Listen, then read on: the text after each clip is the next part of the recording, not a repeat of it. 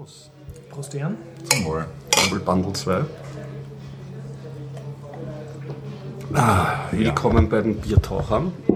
Heute mit dem Hopp. mit dem Gregor. Und mit dem Horst. Genau, wir schreiben den 14. Äh, genau. 14. Germknödel. Germli, genau, 14. Germknödel 2013. Und ähm, das Ganze mit freundlicher Unterstützung von Bukonic.com, der Internetagentur aus Österreich. Zum 126. Mal. Ah ja, stimmt. Episodentitel auch nicht schlecht mal. Äh, rituelle Frage. Lieber Hopp, hast du irgendwas Tolles erlebt? Und Gregor, du natürlich auch. Tolles habe ich nicht unbedingt erlebt, aber äh, ich kann die, die äh, Slash-Film-Festival-Serie weiterführen. Ich habe nämlich da auch noch Zombies. Sehr gut. vier Zombies. Kinokarten. Ah, spitze. Ich habe Humble? Humble, Humble Bundle gespielt und Ja, hast auch du dir zwei eins Filme am Start. gekauft? Oder? Ja, jetzt das zweite habe ich mir gekauft. Für Android, oder? Für Android, genau. Oh. Ja, und ich habe zwei Kinofilme geguckt. Okay, okay. Technikmeldung auch. Ähm, Ich habe das. Ich habe heute unsere glaub, Themenliste ganz streberhaft ins. Evernote nämlich reingefriemelt. Aber ich mal schauen, ob diese App überhaupt. Soll die Zukunft sein, es ist ärgerlich. Da haben wir es, Folge 126. Du hast nämlich angekündigt, also nicht angekündigt, du hast gebracht, was mir ganz gut gefallen hat, ähm, den Game Duino. Game Duino 2 müsste das sein, ja, ein Kickstarter-Projekt. Ja. Ja, schon wieder vergessen, aber. ähm, okay, ich, ich glaube, ich weiß noch circa. Okay. Und sonst ja diverse Blogs gelesen und Webseiten und so. Aber fangen wir mit dem Hopp an, der ist so selten da. Ah, okay. Gleich mit dem, mit dem Kino? Na Hopp, Ja, erst einmal Schleichwerbung, erzähl, wie es deiner Firma geht.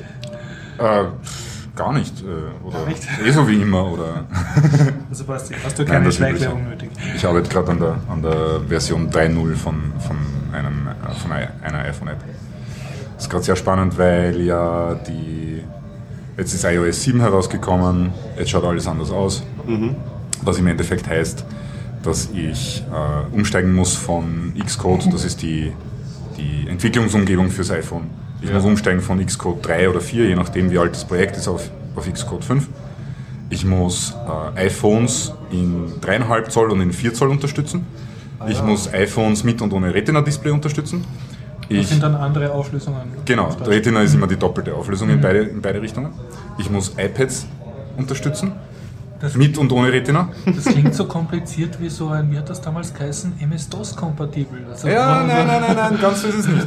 äh, äh, und dann, dann das neueste Tolle ist, äh, das iPhone, das neue ist jetzt 64-Bit. Das heißt, ich muss auch noch 32-Bit und 64-Bit unterstützen. Und das in allen Kombinationen. Apple ist das neue Windows. Nein, es, es klingt, es, es klingt ist fantastisch, wie viele verschiedene Kombinationen es da gibt, aber in Wirklichkeit, wenn man, wenn man sich darauf einschränken kann, dass man für die neueste oder für die, für die letzten beiden Betriebssystemversionen programmieren kann, dann, dann, dann funktioniert eigentlich alles wunderbar. Ich denke mal, selbst wenn Apple noch zehn andere Geräte am Markt hätte, wäre es noch immer einfacher als halt unter Android, weil die Specs einfach so dermaßen weit auseinander liegen. Dazu sage ich nichts. Das dachte ich mir.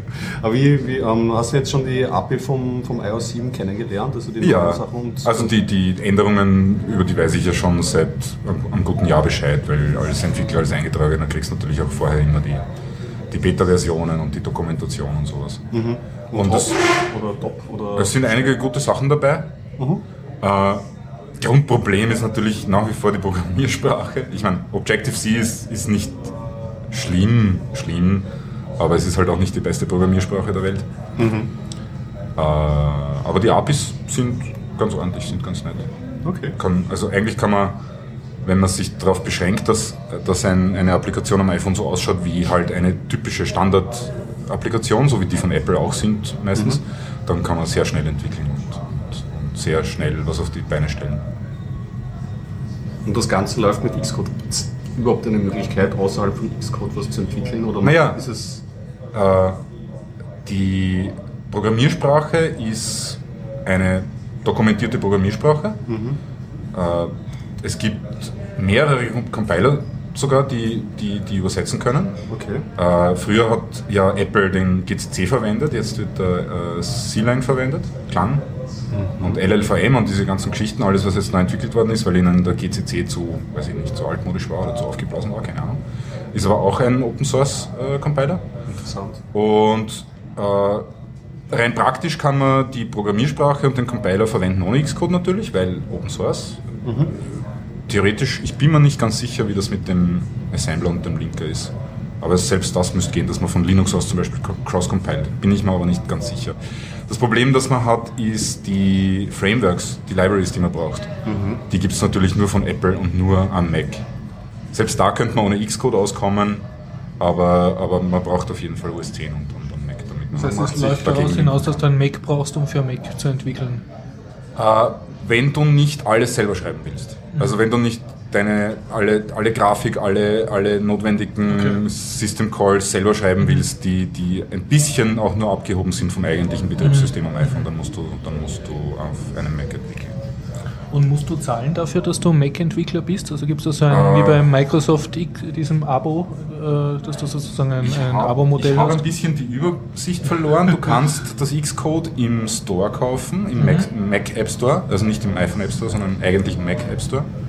Das kostet nicht viel. Mhm. Schießt mich tot. 5 Dollar, 15 Dollar, 50 Dollar. Einmalig viel. oder? Einmalig. Die andere Möglichkeit ist, äh, man kann sich für das Entwicklerprogramm anmelden. Mhm. Das gibt es auch in einer Gratis-Variante. Da bin ich mir auch nicht sicher, ob der Xcode dabei ist. Mhm. Äh, wenn man allerdings veröffentlichen will im App Store, dann zahlt man äh, 100 Dollar im Jahr. Also du zahlst sozusagen ein Jahresabo das, dafür, Genau, dass dafür, du dass du die, im Endeffekt dafür, dass du die, die Zertifikate kriegst, mit denen du deine Software signierst, damit sie dann von Apple in den Store gestellt Und wird. ist dann noch einmal ein Prüfmechanismus, dass Apple schaut, ob du da nackte Brüste auf deiner App zeigst? Ja, oder- jedes Mal, wenn du eine App veröffentlichst, dann dauert es ein paar Tage, bis unter Umständen ein paar Wochen, bis die von jemandem angeschaut wird Also und richtig veröffentlicht. menschlich, genau. Ja. Also die App Store Man wundert sich zwar manchmal, wie manche Sachen durchkommen, warum. Also da gibt es ganz berühmte lächerliche Beispiele, wie das, dass irgendwelche Enzyklopädien äh, oder das Oxford English Dictionary eine nicht jugendfreie Warnung beinhalten müssen, weil dort, oh mein Gott, böse Schimpfwörter vorkommen wie Penis.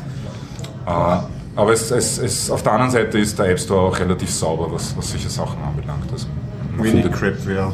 Man findet zwar manchmal Schrott, aber sehr selten wirklich so. Und schauen die in den Source Code rei- rein oder könntest In den du Source Code schauen sie nicht rein. Das heißt, du könntest da Aber theoretisch ein Virus veröffentlichen und Ja, den wenn, da musst du schon sehr geschickt sein. Sie analysieren das Ganze schon automatisiert. Also Mhm. sie schauen zum Beispiel darauf, ob du äh, nicht öffentliche APIs verwendest, Mhm. irgendwelche System Calls, die nicht dokumentiert sind. Und das wird dann zum Beispiel abgelehnt. Mhm. Oder zum Beispiel, ähm, ich kann zum Beispiel nicht auf die, obwohl das ist jetzt anders. Früher äh, habe ich äh, einen, einen Call gehabt, mit dem ich eine eindeutige ID für jedes iPhone äh, habe abrufen können. Okay. Äh, das ist irgendwann einmal abgedreht worden und stattdessen gibt es jetzt eine Funktion, wo jemand, der Werbung schaltet, eine Werbe-ID sich besorgen kann. Die ist nicht mehr eindeutig pro Gerät, sondern das ist eine komische Kombination zwischen App und Gerät und Installation und so. Äh, dann sind die Leute, dazu, bevor es das gegeben hat, sind die Leute dazu übergegangen, dass die ähm, MAC-Adresse von der, vom, vom WLAN verwendet haben als ID. Äh, und jetzt ist es so, wenn du die erste Variante verwendest, dann, dann wirst du nicht in den App Store aufgenommen, weil sie, weil sie äh, das überprüfen, dass du diese Funktion nicht verwendest. Das können sie natürlich, weil sie den Code, auch wenn sie nicht den Source Code haben, analysieren können. Und wenn du die MAC-Adresse verwenden willst, dann kriegst du immer die gleiche.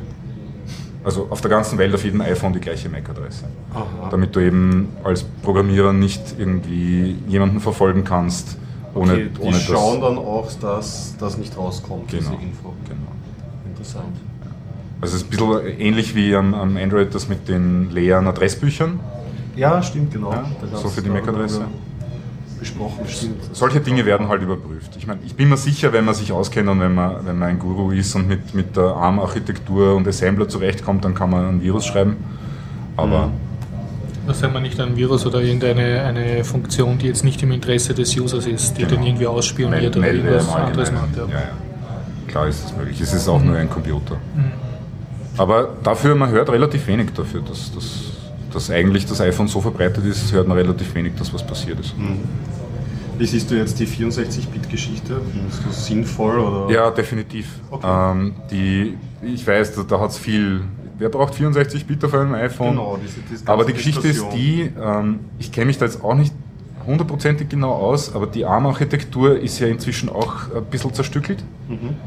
Ähm, es gibt da dieses Thumb und es gibt Thumb 2 und das sind alles so äh, Instruction Sets, also so Maschinenbefehl-Sammlungen, die alle gleichzeitig auf einem ARM-Chip sein können. Also, das heißt, äh, so eine Art Kompatibilitätsmodus. Es sind mehrere Befehlssätze, die Genau, genau. sprechen. Also du kannst irgendwie original ARM sprechen und du kannst einen reduzierten äh, verwenden, der heißt Thumb, der hat aber dann kein, keine äh, Floating Points. Das heißt, du kannst nur in ganzen Zahlen rechnen. Und dann gibt es einen neuen Thumb 2, der, der kann zwar Floating Points, ist aber nicht wirklich RISC. Stoppt mich, wenn ihr ausgestiegen seid. Der Punkt ist, ähm, wenn du den, den neuesten ARM-Chip, der im iPhone drinnen ist, äh, in der stromsparendsten und schnellsten äh, äh, Konfiguration verwenden willst Okay. mit deiner Software, dann ist das der 64-Bit-Teil davon. Ah. Also es geht nicht darum, dass du mehr Speicher äh, verwenden kannst oder so, Performance. sondern es oder- geht nur darum, dass der Teil vom Chip, der mit 64 äh, Bit arbeitet, zufälligerweise oder mehr oder minder zufälligerweise der Teil vom Chip ist, der der modernste ist. Mhm. Du kannst auch den 32-Bit-Teil verwenden, aber dann sauft dein iPhone halt den Akku in drei Stunden leer. Also eigentlich auch eine. Energiesparentscheidung. Genau. Was ja ähm, relativ schlüssig ist, weil ja Apple auch bei ihren Laptops und so jetzt auf Software-Seite auch ziemlich drauf geschaut Ja. hat, diese Energiespart, Da tun was total, total Sinn macht Mhm. einfach. Cool. So, Ich habe halbes Bier mit drin. der Ich finde das voll lustig. Na, Ich soll was sagen. Okay, Ja. ja. mach mal. Ja, okay. Also wenn man irgendwie eine zu gute Meinung von Österreich hat, bitte den Balluch-Blog lesen. Hast du jetzt wieder neue Stories dort gelesen oder was? ja, ich habe jetzt äh, längere Zeit nicht gelesen und jetzt sozusagen wie eine Faust in den Magen mich wieder mal abgedatet, wie, wie die Republik funktioniert. Und ja, äh, ist kein gutes Laune-Thema.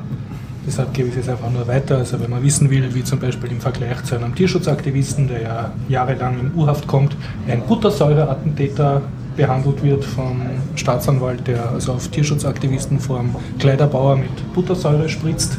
Der wird nämlich gar nicht, der wird verhört und nachher sofort freigelassen. Auch wenn er Elektroschocker bei sich hat und so. Also Okay. Das, das ist Also das einfach. hat dir wieder mal die Augen geöffnet. Ja. Ja. Ja, Also einfach auf Balluch.at Blog lesen. Auch sind auch andere interessante Blog-Einträge dort. Also unter anderem äh, setzt er sich ein für Bio-Fleisch in Österreich, analog zu Frei, also Freiland-Eiern und er möchte Freiland-Fleisch sozusagen in den Supermärkten haben. Und warum das nicht angeblich nicht gekauft wird vom Konsument und dass die Supermarktketten damit experimentieren. Das ist auch äh, konsummarktwirtschaftlich Da interessant. bräuchte man den Martin, der hat sicher auch einige Ja, Einblicke in genau. Martin, falls du das hörst, bitte kommen.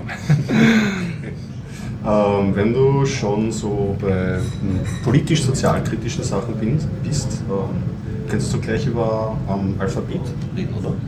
Ja, da rede ich sehr lang drüber. Ja, also Im Prinzip ja, erzähle ich den ganzen Film. Also falls ihr da vorher noch irgendwas sagen mögt. Das lieber ist ja vorher. diesmal kein Spielfilm, deswegen kann man sich da ruhig spoilern lassen von dir.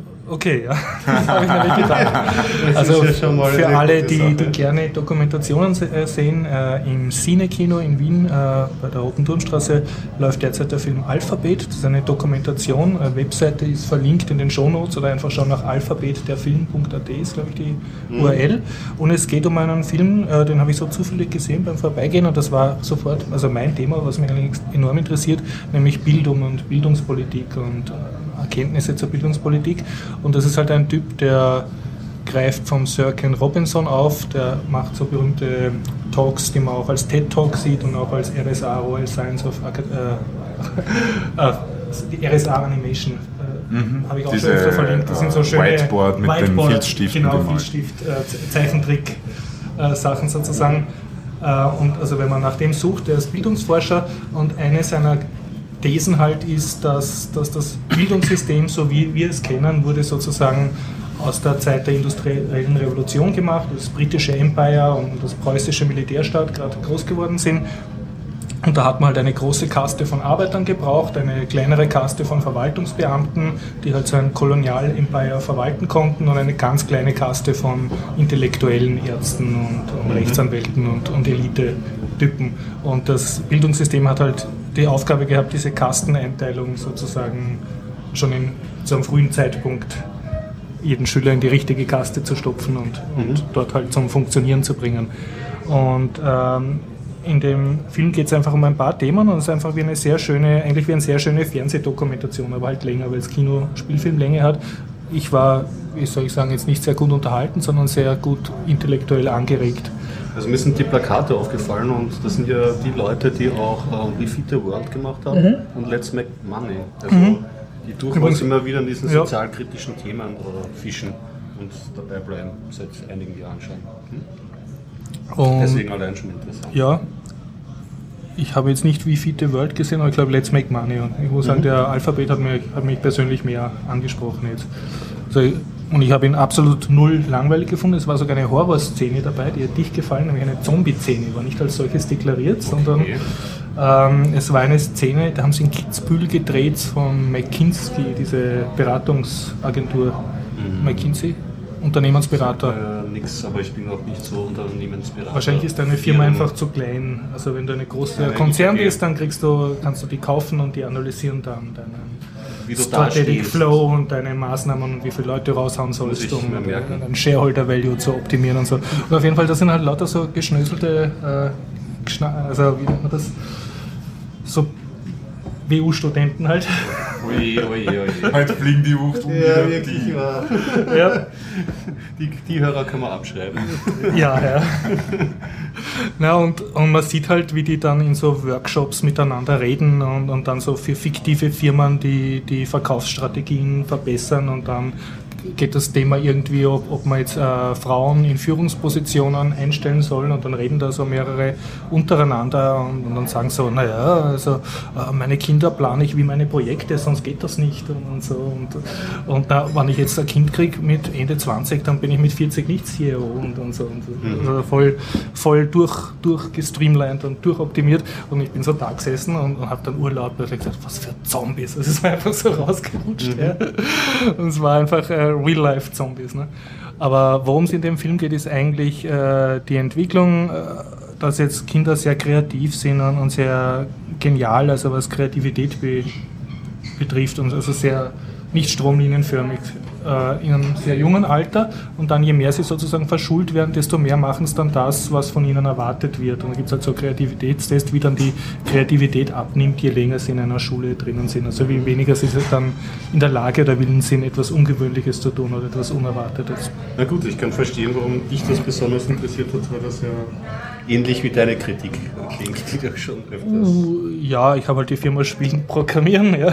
Und eine Kernaussage von dem Film war eben auch, dass man durchs Spielen lernt. Mhm. Aber es sind noch ein paar andere Themen, aber ich würde sagen, ich blogge es in mehrere kleine Schritte, sonst rede ich jetzt Die ganze wirklich sehr das. Themen. Es, es kommt mehreres, ja, aber macht dazwischen vielleicht einen anderen Film. Ja, das ist so- ein bisschen so unfair. Du machst das jetzt das ernsthafte Thema. Ja, mei. Na okay, hau mal rein, das Slash-Filmfest. Leider wieder erst wieder in einem Jahr. Ja, Was das, aber in, in, ist nicht im, im Filmmuseum, ist da nicht noch was? Eine Parallelveranstaltung. Ja, ja, aber- Ich weiß nicht, ob das noch immer? läuft. Ich weiß die, war, die, die war relativ lang. Ja? Ja, wie auch immer. Ich habe da noch vier Karten vom Slash Film Festival. Ich Sehr fange gut. fang mal da, Zombies, da an, wo wir abkürzen können. Die Rom Cops hast du ja schon besprochen. Ja, habe ich Ein besprochen. sehr guter Film. Quentin Dupieux, ein Wahnsinn. Waren, waren jetzt das diese Pfarrer, die, die Blödsinn machen? Nein, nein, das waren Das die waren die Polizisten, das waren die Polizisten. Dope verkaufen mit dem, mit dem angeschossenen Sterbenden im Kofferraum. Ah, okay. Sehr kurz. Also ich habe schon, ich, hab, ich wollte heute nämlich auch einen am Dupieux-Film besprechen, den kann ich vielleicht kurz Mhm. anhängen, nämlich den ersten, äh, den er rausgebracht hat, so wesentlich auch vor zwei Jahren am Slash-Filmfest gelaufen, The Rubber nennt sich der, Ja. über einen Autoreifen, Den habe der ich noch zum- nicht gesehen, der, aber- der zum Leben erweckt und telekinetische Kräfte hat und Ein Autoreifen. ein Autoreifen, ja, und der Sachen zum Exportieren bekommt. Mich schleppt ja meine Freundin da auf dieses äh, Festival und die, die schwärmt nach wie vor von Rubber. Das ist- Ja, es ist, es ist auch, ich meine, der Quentin Dupieux, es, man muss halt auf diese Art von Absurdität stehen. Also es hat schon eine, ähm, es sind halt sehr, sehr viele Szenen und er sagt auch selber bei Rubber ganz am Anfang beispielsweise so, es muss keinen Sinn ergeben. Ja? Aber es gibt keinen Sinn ergeben auf der langweiligen Seite und es gibt keinen Sinn ergeben auf der Dupieux-Weise oder Mr. Euser-Weise und die finde ich einfach wirklich lustig. Also er macht gekonnt Blödsinn, oder? Ja. Er macht das gut. Er macht das Obwohl gut. das Ende war wirklich, das war wirklich enttäuschend. Das war so abrupt, das hätte locker noch eine Stunde weitergehen können. Definitiv. Und die Musik dazu. Also euch hat es gefallen. Also Ja, ihr wart dann traurig, dass es aus ist. Ja, ja, definitiv. Ja. Äh, das nächste sind äh, The Burbs. Äh, Okay. Hierzulande vielleicht besser bekannt als Meine teuflischen Nachbarn. Äh, Sagt mir irgendwas, aber. äh, ein alter Tom Hanks-Film. Sag mir bitte nicht, den kennst du nicht. Oh ja, das ist natürlich. Ist es ganz Natürlich. alt? Oder? Meine teuflischen Nachbarn. Ja, der ja. ist ziemlich Wo der alt, aber Tom der- Hanks mit seinem anderen Fre- befreundeten Nachbarn, äh, so seinen, seinen frisch zugezogenen Nachbarn beobachtet. Genau. Und da kommen. wie die Löcher im Garten graben und, und dann ihre Geräusche mitten in der Nacht aus dem Keller dringen. Und das, die haben wirklich den Originalfilm gezeigt. Das Die ist haben- ja, und inklusive der ist ja auch vom Joe Dante. Ah. Und der Joe Dante hat äh, vorher kurz ein paar Minuten gesprochen. Und das Witzige war, dass, dass äh, meine Freundin, äh, da gibt, in, in diesem Film gibt es die Szene, wo, wo sie zu Besuch sind, so einen freundschaftlichen Nachbarschaftsbesuch machen. den hab ich, und und dann tun sie so mit amerikanischer Dann bekommen sie- Musik so Kekse serviert. dann bekommen sie eben nicht Kekse serviert, sondern Sardine. Und ich, und ich verwende das immer, wenn ich meine, meine was. Und sie hat das natürlich nie wirklich verstanden. Ich meine, inzwischen sagt sie es auch, aber sie hat halt nie wirklich keine Ahnung gehabt, wo das herkommt. Und jetzt, Und, und dann, dann habe ich irgendwie gemeint, ja, wir müssen uns jetzt endlich meinen teuflischen Nachbarn anschauen. Und zwei Tage später habe ich zufällig das Programm vom äh, Festival in der Hand und siehe da, meine teuflischen Nachbarn spielt es am, ich glaube am Donnerstag am Nachmittag. Ja, herrlich. Das war sehr authentisch. Ich habe mir einen aktuellen Film angeschaut, aber die alten Filme, die muss ich mir jetzt auch besorgen. Weil zumindest die Reise ins Innere mit diesem ähm, U-Boot, das im Körper rum, rumschwebt. Reise ins Ich. Und Reise ins Ich, genau. Und Gremlings 1, 2 muss ich mir eigentlich auch nochmal anschauen. Ja. Ja, sie war jedenfalls sehr begeistert. Also ich habe ein bisschen Angst gehabt, dass der Film gar nicht so gut ist, wie er in meiner Erinnerung ist, aber sie, war, sie, hat, sie hat gelacht und sich sehr na, den habe ich im Fernsehen gesehen, der ist gut. kann, ich, kann ich nur Der empfehlen. spielt ja auch die ganze Zeit damit, dass du nicht weißt, ob jetzt die Nachbarn Ja, ja, genau. äh, voll Und äh, der Joe Dante hat auch gemeint, er hat ursprünglich ein anderes. Ende gehabt, der Aha. Film. Oder er hätte ein anderes Ende Ja. haben sollen oder wie auch immer. Also ist ich ja verrate das. Ende jetzt nicht. Das ist nämlich. Ja. Ähm, das nächste ist äh, Big Bad Wolves. Das kann ich auch relativ kurz machen. Okay. Äh, den wollte ich mir eigentlich eh nicht anschauen, weil das ist so ein, so ein Folterfilm. Mhm. Also jemand entführt jemand anderen, sperrt ihn im Keller ein und, und foltert ihn. Das hatte eine Zeit lang, war das so modern, Ja, wie die- Trostel oder so. Die, ich mag diese Filme nicht wirklich. Das ist nicht meine Art von Spannung. Das finde ich eher zum Gehen. Äh, aber äh, eine, Bekannte wollte ihn sehen und hat sich sonst niemanden gefunden, also habe ich mich halt bereitschlagen lassen. Ja. Das ist eine israelische Produktion. Äh, und vor dem, vor dem Film haben sie kurz äh, ein, ein, ein, ein paar Quizfragen gestellt für Merchandise. Äh, und eine der Fragen war, äh, welches ist der berühmteste israelische Horrorfilm oder so? Und, und aus mehreren Stellen im Publikum ist gekommen Eis am Stiel. und das Bezeichnende für den Film ist, dass äh, meine Bekannte und ich uns nach dem Film angeschaut haben und gemeint haben, Eis am Stiel. also ja, nicht unbedingt zu empfehlen, der Film. Ja. Äh, aber das letzte ist äh, The Battery. Das ist Okay. der erste Film, den wir gesehen haben. Der war Den gleich wollte ich am, mir auch anschauen, am genau. Eröffnungstag, glaube ich. Und den kann ich nur empfehlen. Schaut euch diesen Film an, besorgt euch den The Soundtrack Battery. The Battery. In welche Richtung geht geht's das? Das ist ein Zombiefilm, postapokalyptisch. Juhu. Und zwar mit den, mit, den, mit den leibenden alten Zombies, die sich langsam bewegen, Nicht die laufenden. denen, denen man davon gehen kann, nicht davon laufen muss oder die einen einholen, so wie in, ich weiß nicht, diversen Und die Hollywood-Produktionen in Zombies letzter Zeit. sind, sind wirklich schön blöd schnell. oder haben sie ein Ja, ja, die sind Pseudo- total hirnlos. Sozialleben? Ja, der Film ist witzig, der Film ist ähm, spannend, der, der Film arbeitet gut mit den Charakteren. Also es geht äh, um, um zwei äh, junge Männer, die, die sich halt irgendwie Postapokalypse durch die Gegend schlagen.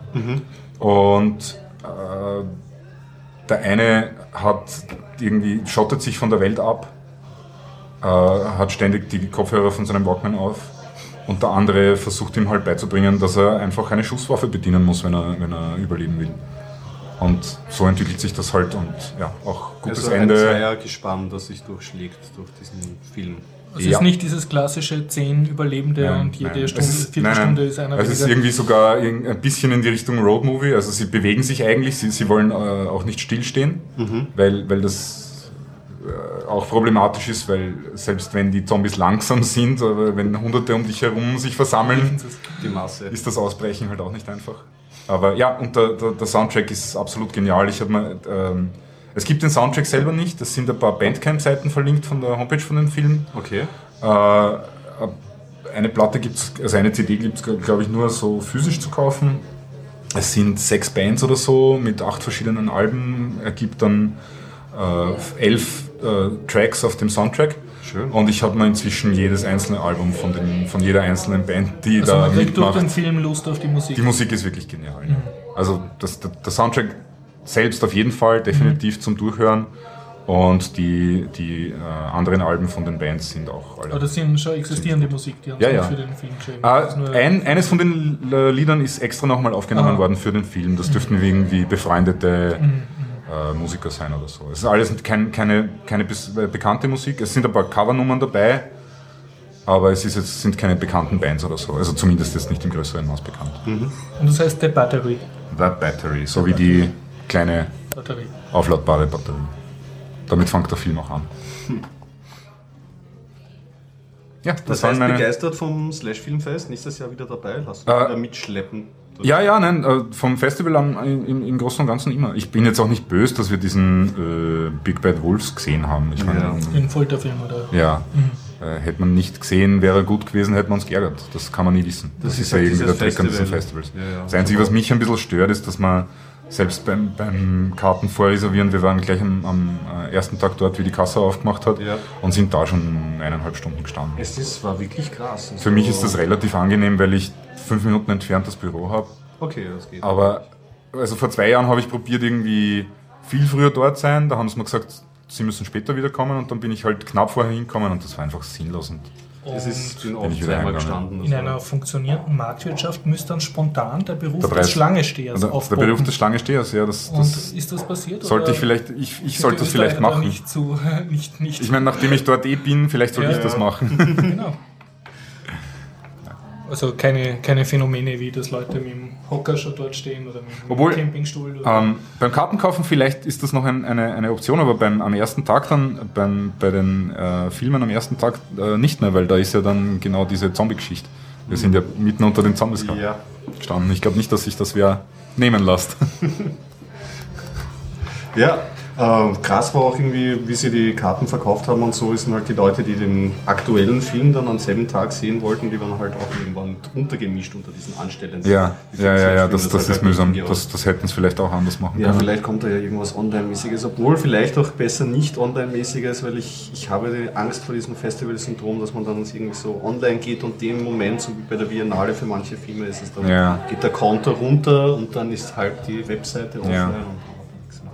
Obwohl ein Bekannter, der irgendwie bei dem ersten Film, bei The, Battery, irgendwie zufällig auftaucht ist, Mhm. hat sogar noch die letzte Karte gekriegt am Abend. Ah, nice. Also der hat dann irgendwie, dann, naja, das ist auch ein bisschen mühsam, da stellt man sich an um eine äh, Reservierungskarte für die Restkarten Mhm. und dann stellt man sich noch einmal an um die Restkarten. Mit der Reservierungskarte. Oh Mann, Und da war er aber der, der die allerletzte Karte Sie verlangen einem was ab. ja. Ähm, die die äh, teuflischen Nachbarn waren nicht ausverkauft, also solche Filme. Ja, und hat es dann ein, also ich, ich, ich möchte jetzt wissen, ob der Kapitalismus funktioniert. Hat es dann das Phänomen gegeben, dass Karten dann zu einem erhöhten Preis verkauft worden sind? Ich habe ich hab keinen gesehen. Nein. Ja, im Gegenteil. Es gab schon Leute, die Karten dann zurückgegeben haben, aber die haben das dann halt um einen vergünstigten Preis abgegeben an andere. So in der, in der Richtung.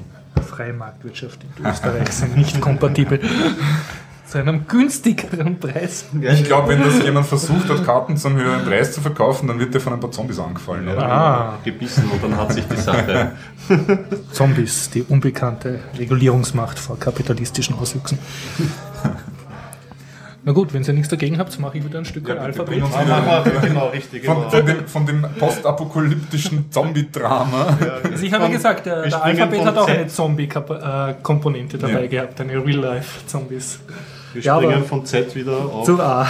A, genau, und B. Okay, also ich erzähle jetzt praktisch den ganzen Film nach, so wie er sich in meinem Hirn hinterlassen hat, weil die Spoilergefahr ja recht gering ist. Aber ich kann ihn wirklich empfehlen, auch wenn man sich mein ganzes Gequassel angehört hat, sich den Film irgendwie zu Gemüte zu führen oder sich zumindest auf der Webseite einzutragen, in den Sie Newslettern. spielen ausschließlich im Cine, hast du gemeint? Ähm, das habe ich nicht genau recherchiert. ich Okay, nehme aber, aber an, dass eine Cine Dokumentation ist und dass in Wien genau zwei oder drei Kinos gibt, die Dokumentationen spielen und das meistens nur eine Woche. Dann kommt der nächste romantische Komödie und verdrängt die wieder. Nehme ich an, dass er sehr bald auf DVD da ist. Oder? Ein kleines. Bashing gegen Romcoms, ja.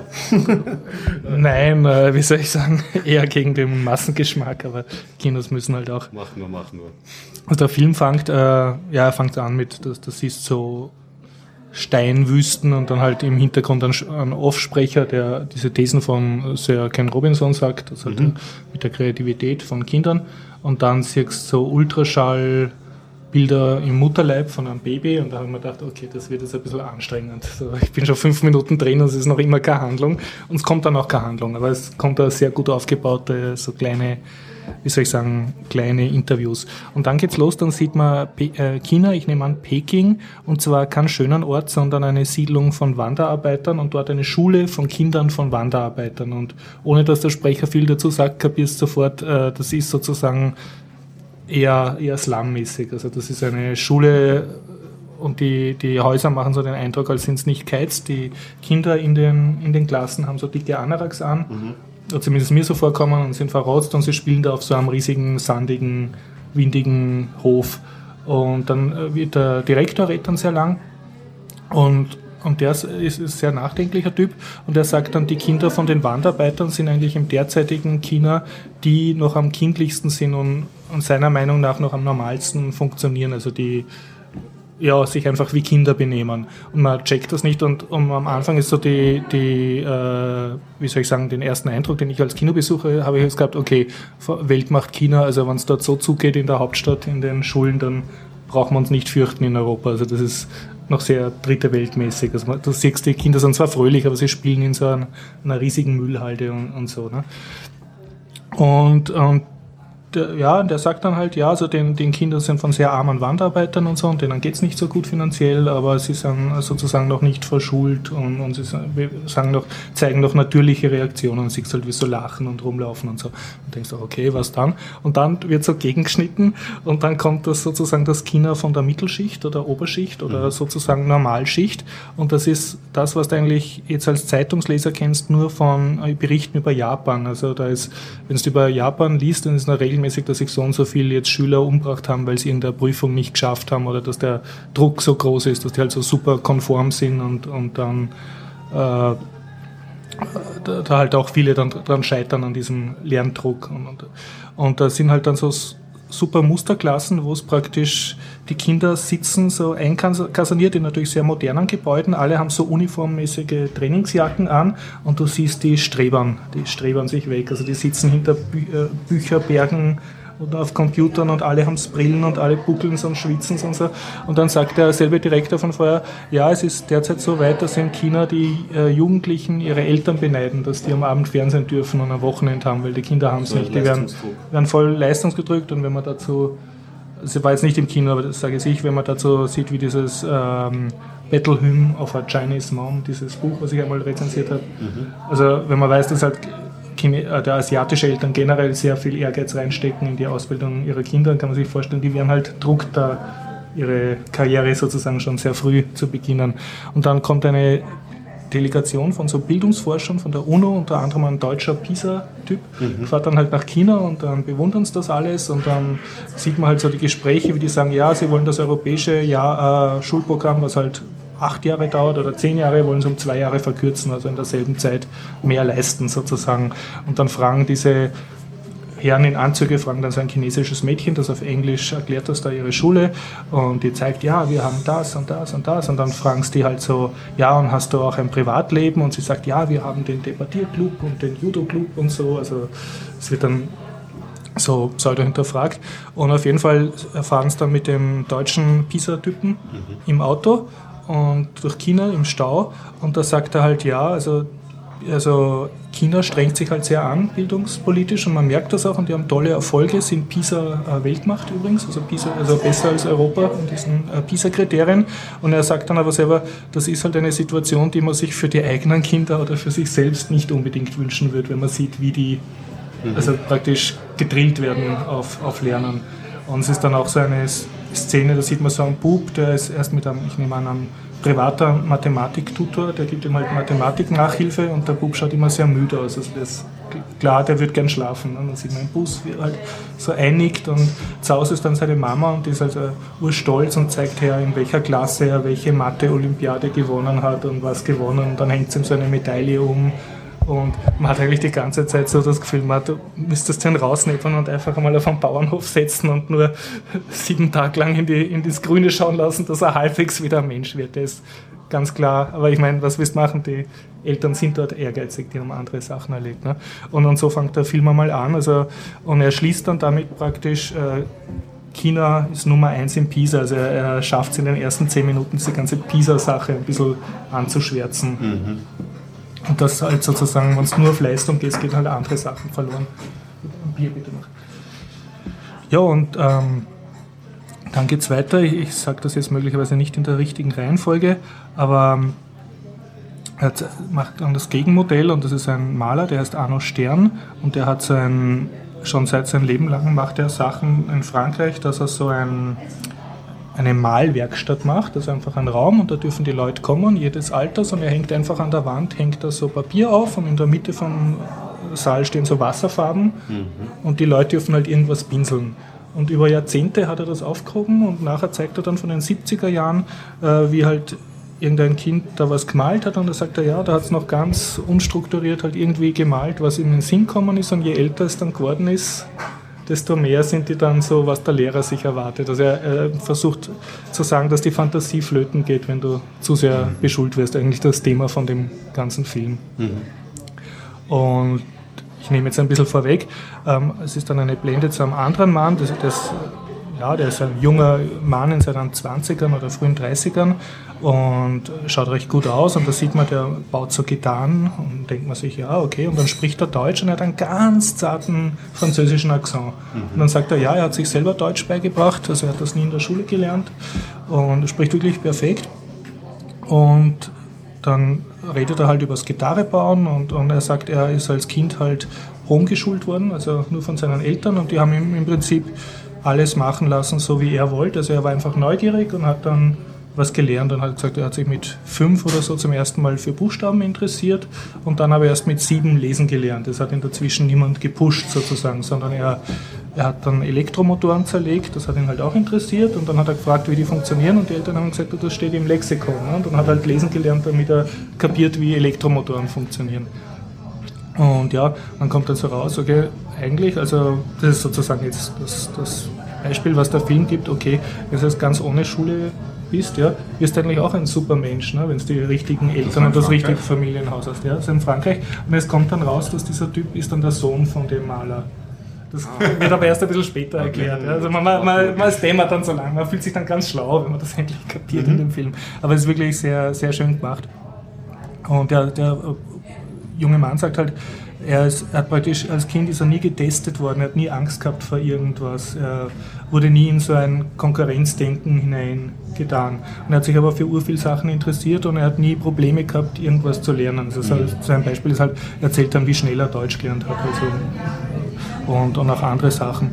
Und ja, es ist praktisch so ein dass es auch anders gehen könnte. Aber der, und dann ist auch eine Szene, da, da schießt er so dem Bogen und dann sagt er, die Leute fragen ihn immer, ob er Probleme mit Disziplin hat, weil er jetzt nicht in die Schule gegangen ist, sondern ein freies Kind war. Und er sagt, nein, ohne Disziplin wäre das gar nicht möglich zu leben. Und das hat er auch von zu Hause mitgekriegt, aber halt nicht, sie haben ihm nicht die Fantasie abgeschnitten sozusagen. Wahrscheinlich auch, weil die Eltern beide Künstler waren. Das kommt jetzt nicht mhm. so raus. Ne?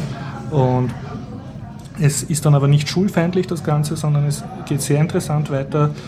Und zwar mit jemandem, den man als Kinogeher kennt, nämlich mit einem Mann mit Down-Syndrom, einem Spanier. Und der hat in einem Film von Pablo äh, Pablo Avoa, bitte auf den Shownotes nachschauen, wie er wirklich heißt, mitgespielt. Der Film heißt circa. Oh je. Almodovar vielleicht? Almodovar, ja. Okay. Yami und Yen. Der deutsche Titel war Wer will schon normal sein? Es war so eine Romantikkomödie zwischen einem Mann mit Down-Syndrom und seiner mhm. modelmäßigen Frau. Und der wird zuerst so gefilmt, da checkt man auch nicht ganz, dass das der ist, aber es kommt dann raus. Und da sagt er, ja, er hat also studiert ähm, Pädagogik und jetzt studiert er gerade Psychologie und dann zeigt, schwenkt die Kamera erst von vorne und ich sage, okay, der hat Down-Syndrom und so. Und wird der begleitet.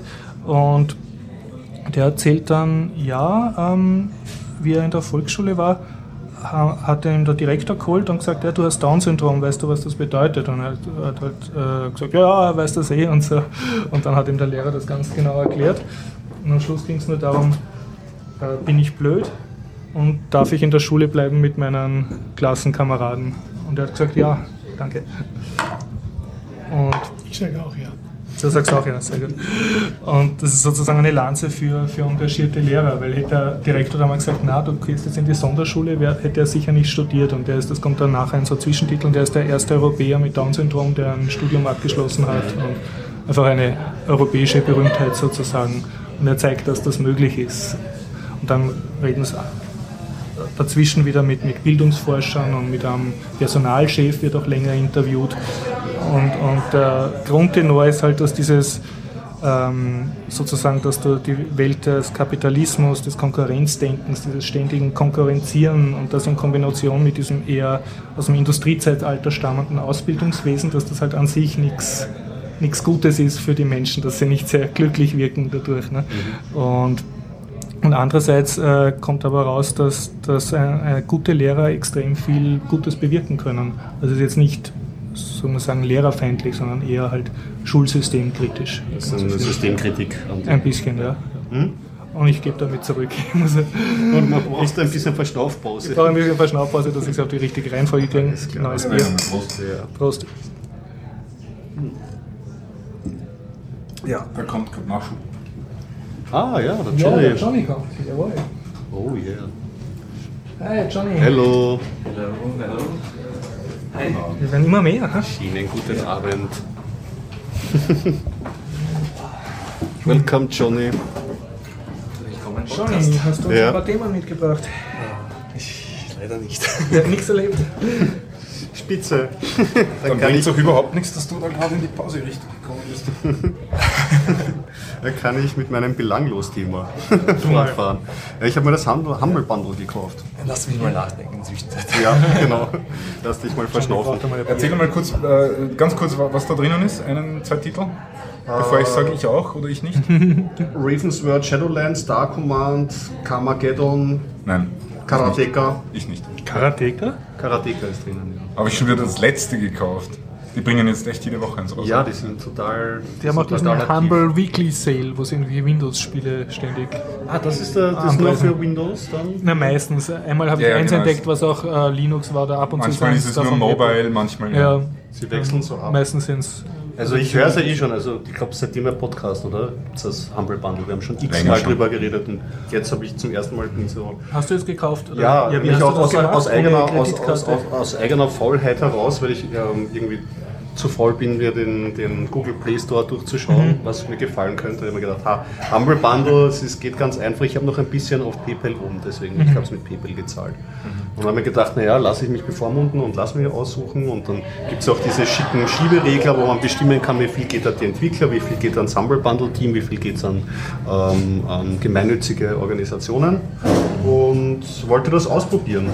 Und habe das ausprobiert und es war nett. Also ich bin ja nicht einmal der Hardcore-Gamer, ich war ja mal der Hardcore-Gamer. Früher hätte ich noch gesagt, ich mag nicht so die Action-Spiele, ich mag nur narrative Spiele und jetzt mag ich eigentlich nur die Narration über narrative Spiele. Also ich höre lieber Spiele-Podcasts, als dass ich selber spiele. Aber so mal auf der Couch sitzen und am Tablet ein bisschen was gambeln. Wie geht der ähm, Spruch? Ich habe ich hab keine Zeit, Videospiele zu spielen. Ich muss mir die ganze, die ganze Zeit die Let's Plays auf Video auf YouTube anschauen. Ja, genau. Ungefähr so geht's mir. Und ja, ähm, habe da die 10 Euro eingeworfen. Und vorgeschlagen ist, glaube ich, defaultmäßig 25 Dollar, aber ich habe dann auf 10 runtergeregelt, habe dann gesehen, Warst immer noch über dem 4 Durchschnitt, Dollar, oder? Ja, ja, also 4,45 Dollar sind, glaube ich, so der Durchschnitt, der Mhm. gezahlt wird. Und was jetzt neu sein dürfte, ähm, was aber sehr praktisch ist, ich meine, es ist ein bisschen kompliziert mit dem Humble Bundle, weil es verkauft ja die Spiele am Google Play Store vorbei sozusagen. Und da brauchten sie ja, brauchen sie eine Infrastruktur, wie du an diese Software rankommst. Das war äh, bei früheren Releases, äh, glaube ich, über die Webpage und über Links und da konntest du es dann in deinem Google Gmail-Account den Link antippen und so installieren. Aber jetzt gibt es seit neuestem eine Beta-Version eines Humble Bundle, äh, einer Humble Bundle App, die so das Verwaltungscenter darstellt. Und ihr könnt das da eh sehen, da hast du dann halt einfach die Liste von dem Humble Bundle, das du gekauft hast. Und das ist insofern ganz praktisch, dass sie jetzt diese App haben, weil ähm, unter Android ist ja auch ähm, ganz schön wichtig, dass es Updates gibt für Spieler, weil auf diversen Plattformen oder verschiedenen Hardware-Devices funktionieren ja diverse Spiele nicht so gut.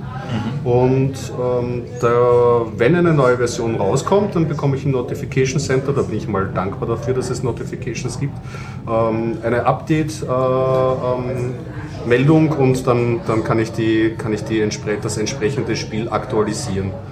Und naja, es ist ja generell ganz gut so. Ich meine, das wird das Humble Bundle jetzt auf Dauer nicht bieten, aber generell äh, der Google Play Store für Spiele ist nichts für mich, weil es schlägt mir überhaupt nichts vor, was ich irgendwie haben möchte. Es ist immer nur irgendwelche kom komplett an meinem Geschmack vorbei programmieren. Deswegen, das muss man schon Android ein bisschen zugute halten, die Freiheit, andere App Stores zu installieren. Und da gibt es auf jeden Fall Not. Ich fake jetzt. Dass es da andere ähm, ähm, sortierte App Stores gibt. Ja, und das Humble Bundle ähm, kaufen, diese App hat wunderbar funktioniert. Ähm, was kann ich sagen, was habe ich Und gespielt? das spielst du alles am Tablet. Ich habe ja alles am Tablet, ja. Mhm. Ich habe die belanglosesten Spiele gespielt. Punch Quest, das ist eigentlich ein 2D-Runner mit Pixel Art. Da bist du irgendwie so ähm, ein mittelalterlicher Typ und vermöbelst Gnome und solche Sachen und ähm, kannst irgendwie so Timefest. Time Surfer geht so nach dem Tiny Wings Prinzip. Das ist ein bisschen ein Physikspiel. Da fliegst du so Hügeln entlang und immer wenn der Hügel runtergeht, dann musst du antauchen und kannst runtersteigen und dann musst du halt so ent entlang fliegen. Das Ravensword, darüber habe ich früher schon mal berichtet, deswegen habe ich das Bundle eigentlich nicht gekauft. Das ist so ein, von der Optik her macht es das so wie äh, diesen modernen 3D-Ding, wie heißen die, wie- Skyrim oder so in der Richtung, ja. In der Richtung, von der Optik her, ja, von der Aber es ist Komplexität. ein 3D-Spiel? oder? Es ist ein 3D-Spiel, ein Rollenspiel und ja, also schaut fantastisch aus. Ich fand es von der Story her nicht so, so gut. Star Command habe ich mir sagen lassen. Ah, hey, Harald. Wir sind viele. Hello. Technikexperte. Ja, Star Command ist so eine Parodie auf Raumschiff Enterprise. Das ist, glaube ich, ein bisschen taktisch, aber auch ein bisschen Geschicklichkeit dabei, wie es halt so ist. Carmageddon kennen die PC-Gamer von früher. Ich glaube, da ist die Steuerung nicht so toll umgesetzt. Das habe ich jetzt nur kurz angerissen. Und Bloons TT5, das kann ich vielleicht noch als letztes erwähnen, das ist so ein Pazif halb pazifistische Tower Defense. Sind jetzt nicht so ein Tower Defense. Äh, da, da steuerst du eine Armee von Affen und die schießen auf Luftballone. Ja. Wenn man Spaß daraus zieht, dann irgendwie so eine Stationen hochzuleveln und so, dann, dann geht sich das aus. Ich war für die 10 Euro, habe ich jetzt drei, vier Abende verbracht und war irgendwie unterhalten und deswegen die Pipora und super, wenn sie mit der App jetzt da sind und wir weitere Angebote unterschieben, dann bin ich glücklich. Also Humble Bundle, erstes gekauft und bin begeistert. Aber von wegen Store, da fällt mir auch noch was ein. Ja. Kurz noch. Ähm, da gibt es CD Baby. Das ist so ein, ein hm, Musik, Online-Musikstore für hauptsächlich Independent Artists. Vom Derek Sievers gegründet, der inzwischen andere Dinge macht, aber äh, relativ bekannt ist. Ich glaube, hat auch einen TED-Talk gehalten und so. Hat ein, der hat ein Buch geschrieben, das ich vielleicht einmal rezensieren kann. Wie auch immer, äh, CD Baby ist, ganz nett, hat, hat gute Musik, äh, sind immer sehr freundlich. Also zum Beispiel jetzt, wenn man sich ein, ein äh, Album kauft, dann kriegt man ein E-Mail von den, von den Music Gnomes, die einen dazu beglückwünschen, dass man denselben tollen Geschmack hat wie sie selber.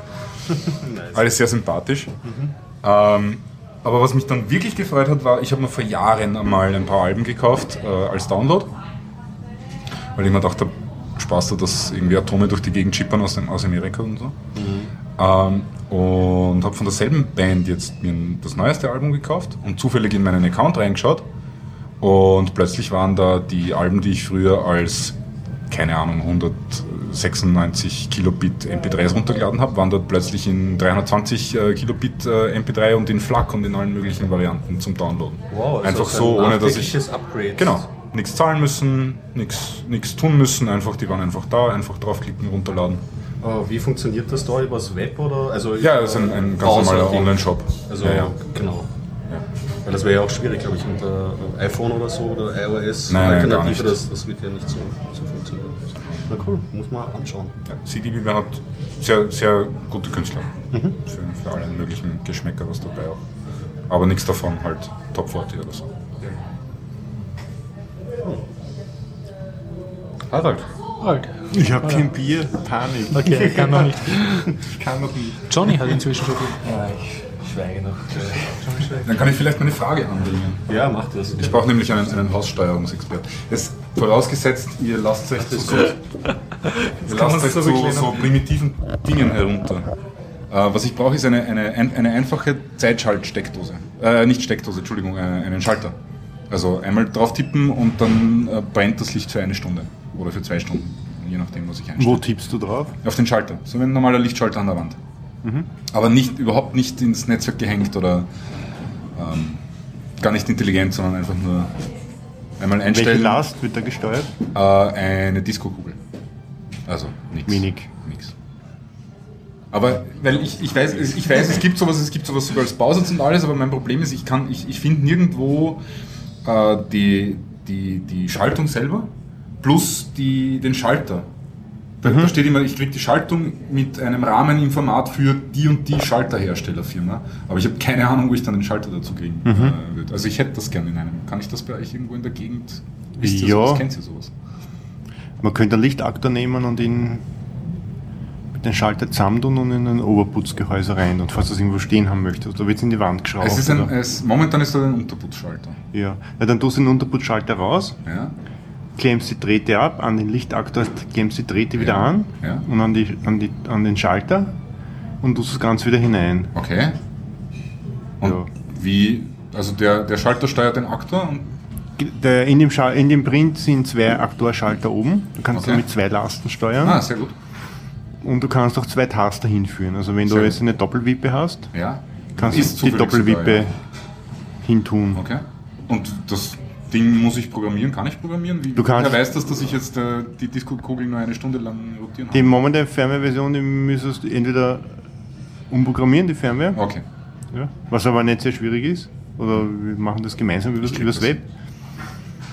Und die zweite Variante, die gibt es aber erst in einiger Zeit, da ist eine virtuelle Maschine drin, wo du dann in Python oder in einer ähnlichen Sprache das über die Ferne hineinspielen kannst. Das klingt, aber, das klingt aber teuer.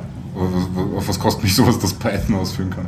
Das ist ein Lichtschalter. Naja, dass jemand den, den Upload noch, äh, sagt man Upload oder Download dann? Den Upload noch hineinprogrammiert. Okay. Der fehlt noch. Du kannst momentan diese Programme schreiben, reinkompilieren und runterspielen, Ah, aber noch nicht über, die, über, über, über Funk, sondern noch über die Programmierschnittstelle. okay. Aber also das, was ich suche, Aber das was du finde ich bei euch auf der Seite? Das findest du, heißt Lichtaktor, Mhm. kostet 50, 49 Euro. Okay, und das ist komplett mit, mit der Dose und dem Schalter vorne drauf?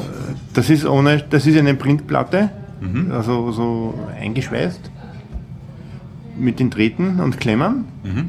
Und du tust deinen Lichtschalter hinaus, klemmst das an deinen Lichtschalter an und stopfst Okay. das wieder rein. Also ich brauche ich brauch nicht irgendwie... Du brauchst einen Lichtaktor. Lichtschalter, Nein, du sondern nimmst deinen Lichtschalter, den du schon hast.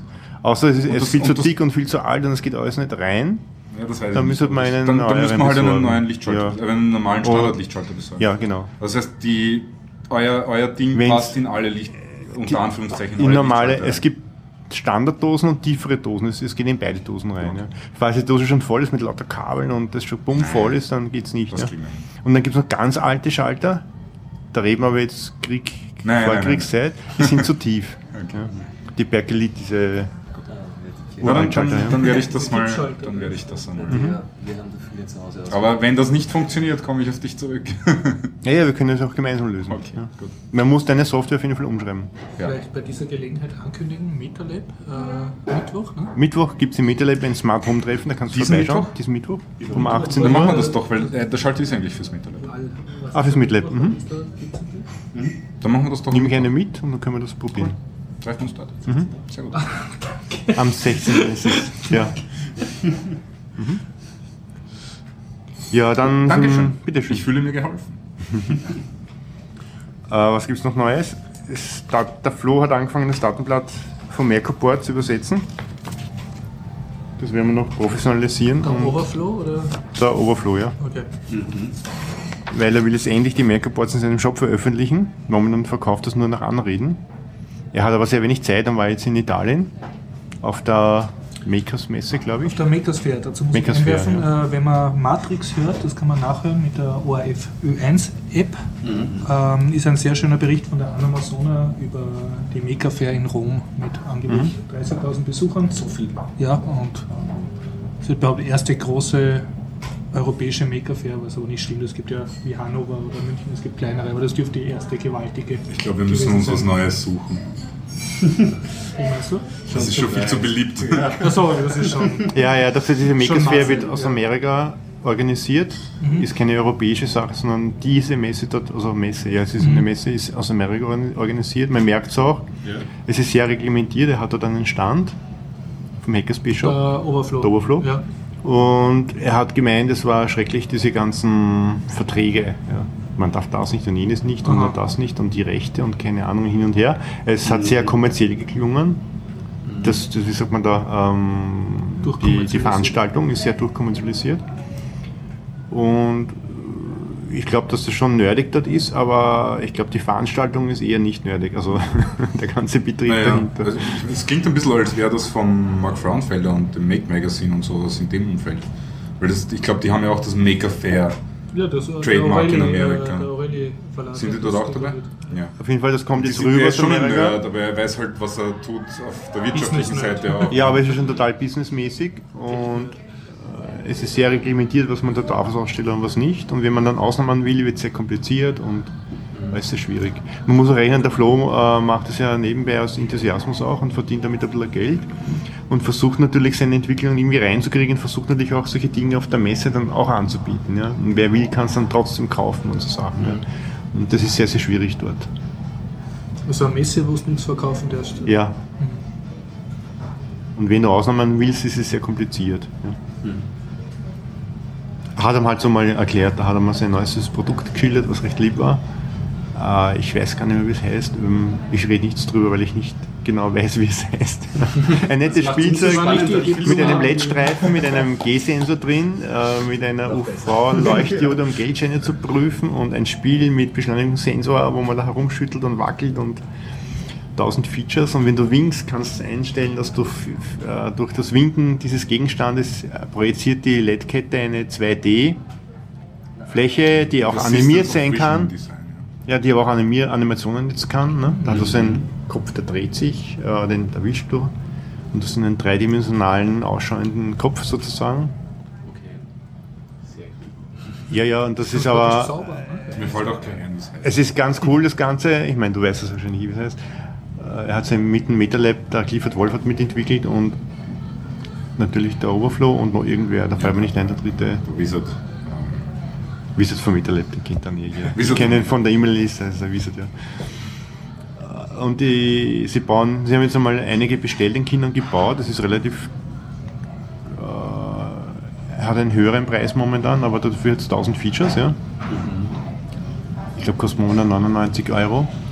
Das, das Gehäuse ist mit einem 3D-Printer designt, besteht aus verschiedenen Teilen. Es ist also ein offenes Design, man kann alles nachbauen, umlöten. Aber wenn man sieht, welche Bauelemente oben sind, es ist hochqualitativ. Die Bauelemente, es ist ziemlich voll der Print, also es ist keine einfache Sache, die sie da gebaut haben, aber eine tolle Sache. aber das seht ihr eh, wenn ihr geht auf mit äh, hackerspaceshop.com, ist es eh auf der Titelseite. Ja, und wer Näheres wissen will über Smart Home, geht auf osdomotics.com und geht dann in den Wiki-Bereich, kann lesen. Wenn jemand selber Artikel und Dinge hineinschreiben will ins Wiki, sollte uns eine, eine, eine Mail schicken, weil wir den allgemeinen Zuschrift äh, äh, blockiert haben, weil wir tausende Spammer haben. Also diese automatischen Spam-Maschinen schlagen zu. Also nicht schrecken, Ja, einfach ist- schreiben, dann kriegt man Schreibzugriff. Solche im Internet, ja. Die Seuche der Würmer, Viren, automatischen Skripte, ja.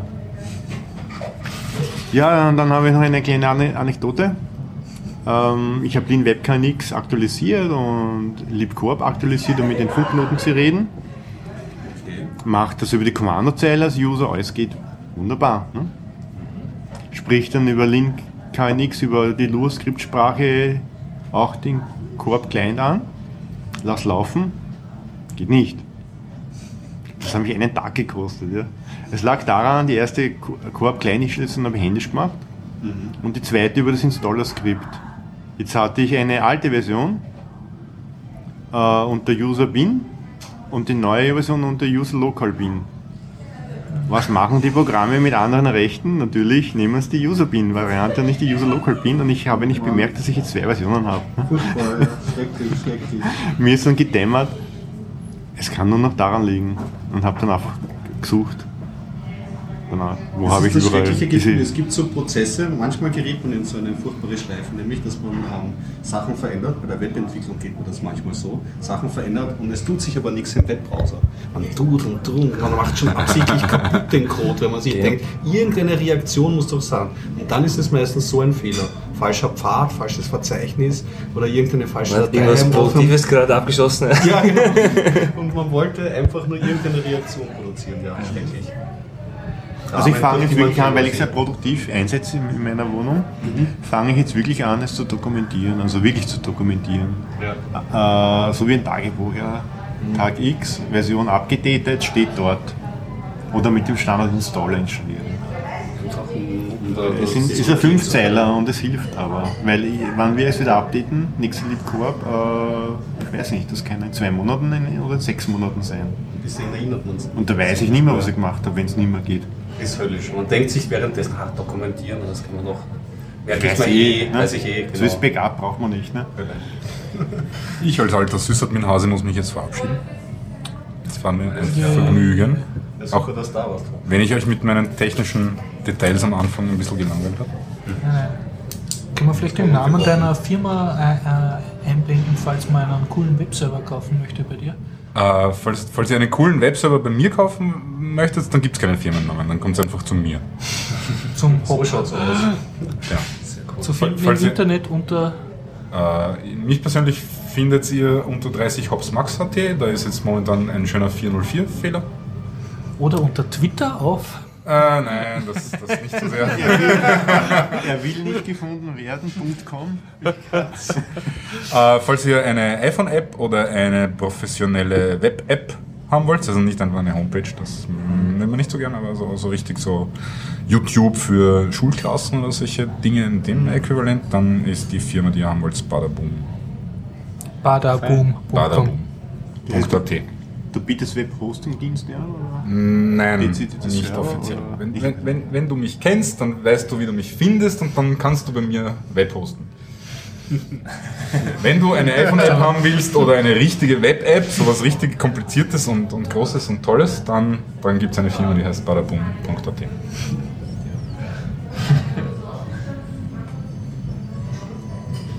Was ist das jetzt? Darf ich jetzt aufhören mit der Eigenwerbung? Ja. Des Horsts Achso, das dürfte ich jetzt nicht sagen. Ich werde das überprüfen. Na gut. Ähm, bis bald. Ja, ciao. Ciao, bitte Hop. So hast Oh je, jetzt kommt's Essen. Oh je. Hast du auch bestellt? Ja, Ah. also nur, danke Kai. Nur ganz in Kürze, äh, letzte Worte noch zum Alphabet-Film. Also er hat dann noch eine äh, Szene über einen, einen Mann in Deutschland, der sozusagen alles richtig macht. Er will lernen, er will arbeiten, aber er ist halt im der falschen Ort aufgewachsen, in Dortmund. Und dann sagt ihm das Arbeitsamt, also er darf jetzt nicht lernen, sondern er muss jetzt so, wie ist das, A-B-Maßnahme, so Jobs annehmen, wo er dann aber 8 Euro am Tag kriegt. Also extrem wenig. Und dass er sozusagen aus der Statistik rausfällt und er hakelt praktisch, so er ist dann, äh, man sieht dann, er Deutschland so, war das, oder? So Hartz Deutschland, ja, ja, genau, so, so Sachen. Er, er fährt so äh, Nachtwächterstreifen und läuft so als Security-Typ herum und seine Kollegen, die halt fix angestellt sind, kriegen 8 Euro die Stunde und er kriegt 8 Euro am Tag. Und das geht sich halt hinten und vorn nicht aus für ihn zum Leben. Und dann halt kommt diese Zombie-Szene auch noch mit diesen BWL-Typen von diesen Beratungsagenturen, die halt da an den Wettbewerb glauben und, und so. Das ist eher, eher Was grauslich. natürlich noch Ärger rüberkommt, sicherlich im Gegenschnitt zu diesen Ja, Geschichten. Und am, am Schluss dann eine sehr, sehr süße Szene mit so kleinen Kindern und einer Pädagogin, die hat so ein, bisschen schwer zu beschreiben, sie hat so eine Art Puppentheater, wo es nur, also sie ist hinter einer Wand mit einem Schlitz, ja, und der Schlitz ist so waagrecht und dann geht er kurz bergauf. Und durch den Schlitz sie so, steckt sie so Holzstäbe mit, äh, mit, mit einer Holzblättchen drauf mit Farben und Formen und die haben so Augen, also schaut so aus wie ein kleiner Pa- Pac-Man. Und die Pac-Mans bewegt sie sich und da gibt es einen Pac-Man, der versucht den Berg aufzukommen und schafft es nicht. Ne? Und dann kommt der andere, so ein gelbes Dreieck und das schubst ihm und hilft ihm und dann schafft das. Ne? Und die Mü- Mütter sitzen vor dem Schirm mit ihren, also sie macht das mit mit sechs Monate alten Babys und dann mit ein Jahr oder ein bisschen Zeitversetzt, also so eine Langzeitstudie. Ne? Und auf jeden Fall siehst du halt die Babys, wie sie da schauen, was sich da tut und, und wo- wie der eine Pac-Man dem anderen da hilft, über den Berg zu kommen. Ne? Und nachher kriegen die Kinder so ein Tablett, mit, wo diese Pac-Man-Figuren drauf sind und es wird einfach geschaut, mit welchem sie jetzt spielen wollen. Die greifen dann so hin und wollen den nehmen. Ne? Und wenn die Kinder ganz jung sind, dann wollen sie den Helfer haben. Also sie checken, der eine hat dem anderen geholfen und, und mit dem wollen sie dann spielen. Und dann gibt es aber auch einen Bösewicht, der sitzt oben am Berg und der eine versucht raufzukommen und der andere sch schmeißt den wieder runter. Ne? Und je älter sie werden, desto mehr Kinder wollen dann auch mit dem Bösen spielen. Ja, ne? das ist das Alte. Wie bei Star Wars. Imperator wird es dann auch normal. Also, TIE Fighter. Wie soll ich sagen, es, es sind dann am Schluss also auch, auch viele Gespräche mit so einem Personalchef und mit einem deutschen Bildungsforscher und mit dem Sir Ken Robinson und mit dem ähm, Down-Syndrom-Mann. Also ist einfach, und dann immer so Zwischentiteln und was die gerade machen und auch der Arbeitslose in, Deutschland, was der macht. Und es, es ist ein, ein sehr anregender Film. Also du hast nachher, oder ich habe nachher sofort Lust gehabt, so als Wikipedia und ah, jetzt schreibe ich gleich einen Blogartikel drüber und ah, und da. Ja, gibt's ich meine, du hast auch Ja. jetzt was, was also das hat mich sehr bewegt, habe dann auch wirklich Werbung gemacht, also auf Google Plus und Facebook, da geplust und das gesagt, echt ja, ja, das sollen jetzt andere sehen und so. Da haben mich echt gefreut, mal im Kino guten Film zu sehen. Super. Ja, also kann es wirklich sehr Also, empfehlen. Gute Doku. Gute Doku, Alphabet. Cool. Okay. Ja. Ja, dann schließe ich, also nicht schließen, aber ähm, kann ich einen Film anschließen, den ich mir angeschaut habe am Samstag im Filmcasino. So hieß er oder es war am Am Samstag? Samstag, nein, es war am Samstag. Immer wieder Samstag. ähm, der Film heißt The Congress und basiert auf einer, ähm, auf, auf einer Science-Fiction-Geschichte von einem Autor, Stanislav Lem, der Futurologische Kongress. Das stammt so aus der Zeit, das goldene Zeitalter der Science Fiction irgendwie, ich glaube 60er, 70er Jahre, wenn ich mich nicht täusche. Und ist eine, eine, eine, irgendwie eine Geschichte und der Film basiert darauf, wenn auch nur mh, lose. Also sie schreiben, es basiert darauf, aber sie haben sehr viel Zeug dazu gebaut. Ich habe diesen futurologischen Kongress mochte ich sehr, den habe ich als Hörspiel, super Bearbeitungen davon und ist eine sehr abgefahrene Geschichte. Also so die Grundidee vom Stanislav Lem damals war, hm, wie wird man das am besten erzählen? oh, das ist nämlich, es ist echt so abgefahren, dass man sich schwer tut, das zu erzählen. Es geht eigentlich um die, um eine Chemokratie oder so, kann man sagen. Eine Chemokratie. Chemiker haben die Macht. Ja, sozusagen. Also, ähm, ich erzähle es vielleicht be besser anhand des Films, das ist vielleicht nicht ganz so kompliziert. Also im Film geht's, äh, beginnt ähm, ähm, mit einer Schauspielerin, die hat die besten Jahre hinter sich, hat viele gute Rollen gespielt, ist jetzt aber nicht mehr erfolgreich. Ähm, sie bekommt die Nachricht vom Filmstudio, sie bekommt den Auftrag, einen, einen, einen allerletzten Vertrag. Was ist dieser Vertrag, fragt sie sich. Also ihr Manager wird gespielt von Harvey Keitel, habe ich ja schon mal sehr gern. Filme mit Harvey Keitel immer gut. Ähm, und ähm, sie fahren halt hin zu diesen Studiobossen und der Studioboss schlägt ihr vor, ja, ähm, gute Rollen wirst du jetzt nicht mehr von uns bekommen, das ist der letzte Auftrag. Wir scannen dich einfach ein mit all deinen Emotionen und all deinen Lachen und so und können damit machen, was wir wollen. Und du hast ein feines Leben und wirst glücklich. Und die ist natürlich nicht sehr erfreut am Anfang, aber dadurch, sie hat einen kranken Sohn und so, überlegt sich, naja, so gute Rollen kriegt sie nicht mehr angeboten, also stimmt sie zu. Und sie scannen sie dann komplett ein, von vorne bis hinten.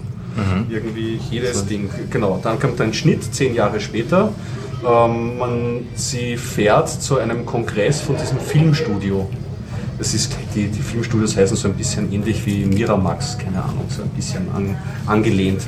Und dann beginnt es sehr irre zu werden. Ähm, da kommt das schon das Demokratie, weil wie sie an die Grenze kommt zu, der, zu dem Gebiet, wo es zu diesem Hotel geht, wo dieser Kongress stattfindet, sagt er, ähm, meint der Typ, der da so an der, am, am, am Balken steht, ab sofort ist animierte Zone. Sie, es ist verboten, da Realität zu sehen. Bitte hier und gibt ihr eine kleine Ampulle.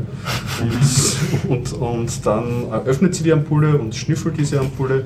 Und dann beginnt der Realfilm zu einem Zeichentrickfilm zu werden. Ab dann ist alles animiert und es ist dann ziemlich wie in den 70er Jahren ausgeflippt. Es kommen große Wale neben ihr und sie fährt halt dann zu diesem, zu diesem Kongress und dort sind alle Zeichentrickfiguren inklusive sie selbst.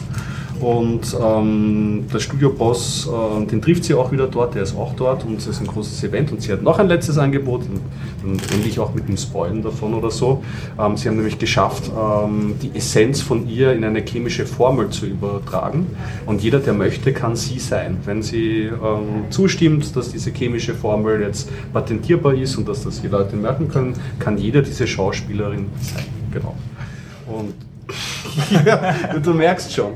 Also die Grundidee von Stanislav Lem war, ähm, alle leben in einer schönen Welt ähm, und ähm, fühlen sich wohl und können ähm, ähm, sein, wer sie wollen, aber eigentlich nur durch Drogen, eine Chemokratie. Also eigentlich nur, sie leben in wunderschönen Hotels und in Restaurants aber ähm, das passiert dann auch in, teilweise im Film und so, wenn du die Drogen äh, absetzt, dann merkst du eigentlich, dass du in überhaupt keiner schönen Umgebung wohnst, sondern dass ähm, alles im Gegenteil, du stehst in einer Mitte von Zombies, alles ist verdreckt, die Leute keuchen, sind krank, es sind halt nur die Drogen, die ihnen vorgaukeln, dass, es, dass man in einer schönen Welt Das ist Realität.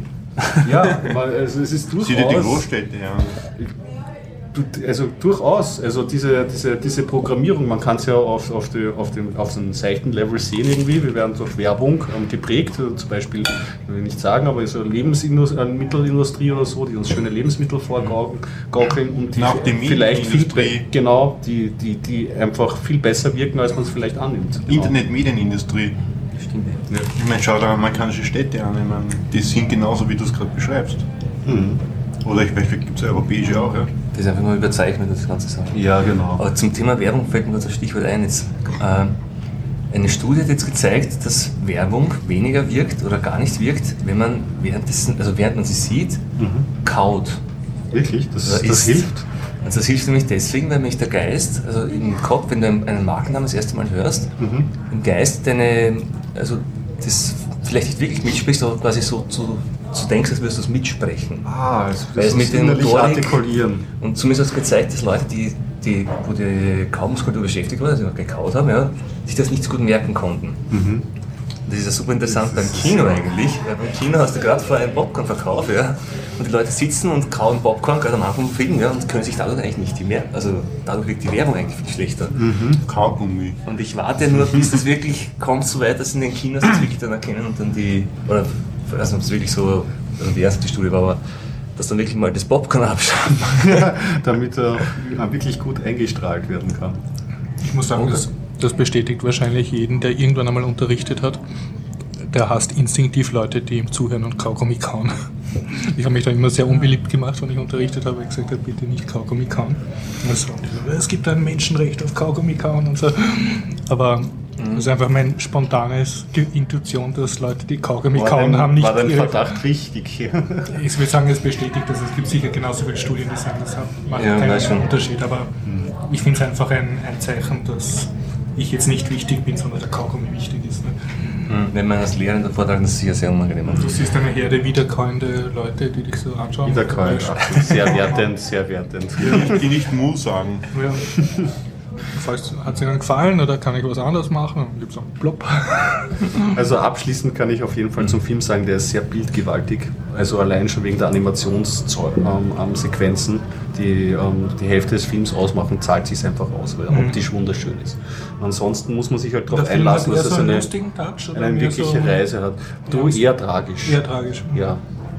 Also es kommt auch, lustige Sachen kommen auch mhm. vor natürlich, und, aber es, es kommt also es ist sehr gut eingefangen, einfach, dass Stanislav Lem und überhaupt die, so die alten Science-Fiction-Autoren haben ein Gefühl dafür, wie man abgefahrene Stories mit philosophischem Hintergrund gut erzählen kann. Und bei dem Film hat man das Gefühl, dass er genau das gut aufgefangen hat, auch wenn er einen eigenen Turn reingebracht hat. Mhm. Ja, so viel. Im Filmcasino, ja. Kann man sich anschauen. Apropos Filmtipp, ich habe, äh, nein, einfach nur so, ich mhm. will quasseln. Ähm, Du hast letztes Mal rezensiert das Praktikum, also der Internship. Ah ja, genau, ja. Das habe ich mir dann auch anschauen müssen, weil der Gregor hat gesagt, ja. das war putzig. Und ja, es war putzig. Ja, was mir schon wirklich sehr unangenehm aufgefallen ist, ich bin eigentlich sehr großer Google-Fan und benutze auch alle die Produkte, aber normalerweise, wenn ich eine Werbung sehe, möchte ich nicht dafür zahlen.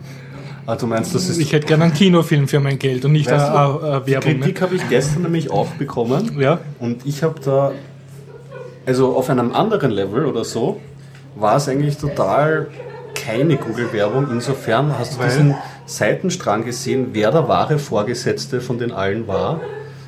Also, die, also jetzt Spoilerwarnung, Spoilerwarnung. Headphone-Typ oder. Ja, richtig. Ja. Und das war ja eigentlich ein Asperger-Syndrom. ähm, Ja, Mei, aber das Typ. ist ja das Geek-Kultur, dass du auch Ja, mit Asperger aber das, super Geek bist. das äh, als Popkultur zu erzählen, ähm, finde ich einen gefährlichen Move und lässt auch diesen die ganze Google-Sache nicht im guten ähm, ähm, Licht dastehen.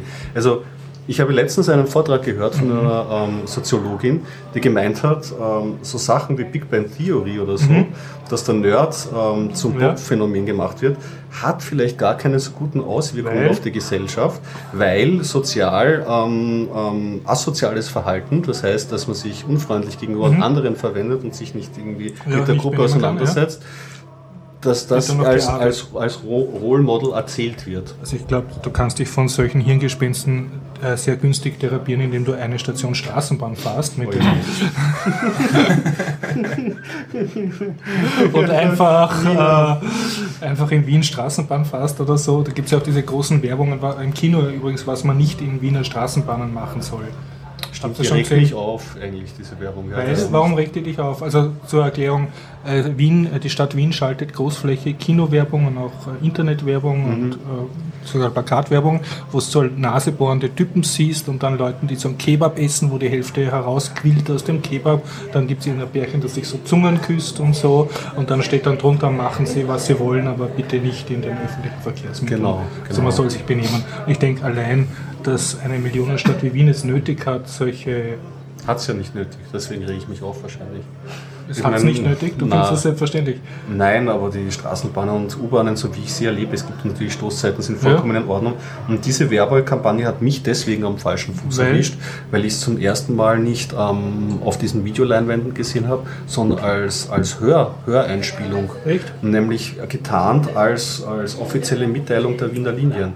Und ich höre in der Früh meistens ja Podcast und Mhm. Ach dann so, höre ich nur Bom, Bom, Bom irgendwie und denke mir, ah, okay, Ding und dann nehme ich die Kopfhörer raus und dann kommt auf einmal Werbung. Ich, Die haben mich gezwungen, die Ohrstöpsel rausgenommen. 1984. Ja, ja, ja. Brother is talking to you. Wirklich wahr, also das, das äh, deswegen wahrscheinlich.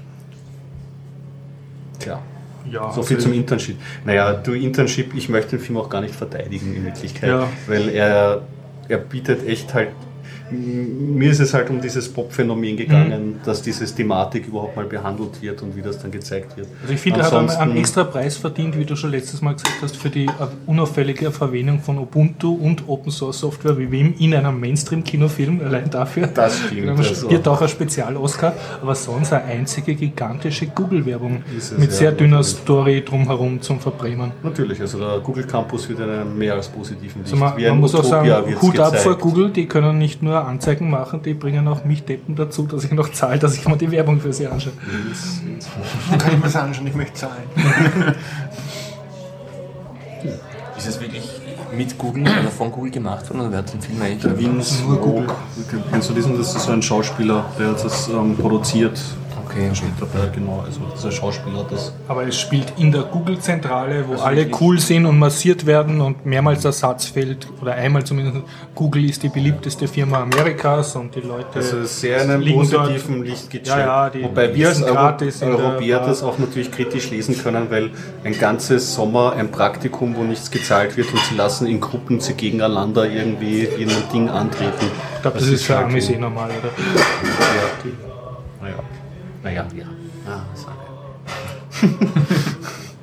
Ja, aber es fällt zum Beispiel kein einziges Mal das Wort Skype in diesem ganzen Movie, ne? sondern die Hangouten miteinander. Natürlich. Dog, plussen das nennt man doch so, oder? Dogfooding, oder? Ja, sie müssen das- immer dasselbe eigene Produkt. Weil Skype ist die falsche Firma, ne? Ja, Eben, ja. so. Hangout. Es kommt aber einmal das Wort auf. Facebook Ich vor. hänge out. Facebook hat Apropos zu Hangout, ist es dazu aufgefallen, dass diese, also diese komische Geschichte, Was ist also nicht komische, Von Google. Google Talk. Google Video Chat. Google Talk heißt jetzt. Hangout, genau. Ich verwende das nicht so sukzessiv, ich gebe mir da zu wenig aus. Ja, naja, also das Grund zugrunde liegende Protokoll ist es noch immer XMPP, eben nicht, oder? nicht mehr. Du hast doch letztes Mal erzählt, das es- haben sie jetzt umgestellt. Genau, also nein, es gab eben die Geschichte, ähm, das wurde auch groß in der Presse geschrieben, dass es nicht mehr möglich sein wird, in Zukunft mit externen Java-Accounts mit den anderen Leuten ähm, zu kommunizieren. Ist aber nicht so. Also ich habe diverse Kontakte, die Für die man ihren noch- Java-Accounts drinnen Du wirst es, ich denke mal, die ganzen zusätzlichen Features, die du jetzt dazu implementiert und nicht mehr nutzen Machst du können. wahrscheinlich genau. wenig Video, Videochats Genau, also Videochats und die Sachen werden wahrscheinlich Das nicht funktionieren und was mir aufgefallen ist, es können, es können Nachrichten auch verloren gehen. Ah, okay. Also Na, Videochat ist ein Alleinstellungsmerkmal, glaube ich, momentan, weil nämlich bei Skype kannst du ja keine Gruppenchats machen. Du brauchst einen Skype Pro-Account. Also Video, Ja. Videogruppengespräche. Aha, nur Sprachgruppen kannst du machen. Du kannst nur, also Konferenzgespräch kannst du nicht mit Video machen. Aha, wenn, du, wenn zwei Leute Video telefonieren, holen den dritten zurück, dann ist der ohne Bild. genau, das Und ist bei- schon im Arbeitskontext Bei aufgefallen. Hangout geht das einfach Bei Hangout geht das und ich finde das Feature auch sehr nett, dass diese automatisch, diese Erkennung, wer gerade spricht, ist immer gerade groß. Das heißt, es ist wie so ein automatisches System, du hast unten eine Leiste mit den kleinen Bildern und wer spricht, ist gerade in Großaufnahme und der nächste und ich finde das... also Das stimmt, da haben sie sich was überlegt, irgendwie dieses ein bisschen aufzubrechen, Also das- nicht nur so aufzulisten, diese glaub, das, so das Format, sich mal kurz zu treffen, online was zu besprechen, wirklich mit Bild, ist da, finde ich, funktioniert halbwegs. Also Ja. ist was anderes, als wenn man sich nur über Skype zum Beispiel abredet. Was mir nicht so irgendwie so aus einem technologisch, es ist halt schon ein ziemlicher Mansch. Also ich, wenn ich Ja. Gmail die Seite offen habe und links unten habe ich dann die ganze Liste, besonders die Liste ist jetzt auch voll mit meinen Google Plus Accounts teilweise. Mhm. Und ich wurde jetzt auch schon teilweise irgendwie so Leute, die sich vertipselt haben, die quatschen dann halt einen an. Es ist mal halt ein, ein Mischmasch. Aber naja, so ist halt. So Du musst dann mit halt. User-Scripts die Gmail-Seite bereinigen und alles rauswerfen, was wir so ungefähr lebe ich halt Ja, momentan. ja. Aber es, ja. Und dieser das, äh, Hangout ist ja auch als alles anderes perfekt, weil ich merke es nur auf meinem Rechner, dann plötzlich braucht er 100% CPU-Last. Wirklich Ich sehe so? dieses Google Talk Plugin frisst gerade meine ganze Leistung weg und der Rechner so das, der Lüfter hoch und zweimal schon abgestürzt, das ist keine Ahnung. Ja, ja, die ist nicht das Gelbe von Mai, aber es, Nein, nein. bin- ich habe es sehr nett gefunden. Also so Videokonferenzen sind eine sehr nette Sache eigentlich. Wird ja spannend sein, also ein bisschen geht ja die Gerüchteküche für Android 4.4, ob sie vielleicht nicht das SMS-Konzept dann auch aufnehmen für Google Hangout. Ob sie nicht die SMS-App stanzen und da vielleicht die SMS integrieren das Ganze. Hangout und so. Aber das ist alles nur sehr, sehr brudelige Die, Gerüchteküche. die Messenger-App, also die, die, die normale SMS-App, meine, Die ist so lieblos. Ich Genau, ich wollte gerade sagen, absolut ungepflegt, also ungepflegt in dahingehend, dass da kaum Commits reinkommen vom Code. Ja. Und ungepflegt und schmutzig. Witziger früher hat man sich auch gekriegt, dass Menschen ungepflegt sind. Ja. Halt, Der Code. So, ungepflegter Code. das ist Ja. schrecklich. Aber nur wenn du ein, ein kommerzielles Produkt kaufst, also jetzt irgendein Samsung und sonstiges, da ist ja nicht diese App drauf. Die, haben, die klatschen alle eigene Messaging-Apps drauf oder bohren Ja. die halt, polieren die auf. Aber die Original, die, aber beim Nexus zum Beispiel hast du die drauf und die ist wirklich alles andere als schön. Ist so kannst da, krude einfach. kannst du nur eine andere installieren als ein Market oder so, aber, aber es deutet darauf hin, dass die an irgendwas anderes arbeiten oder da zumindest keinen Fokus Das hinlegen. klingt nicht ganz unlogisch, das Gerücht. ja. So, Und ja. ja.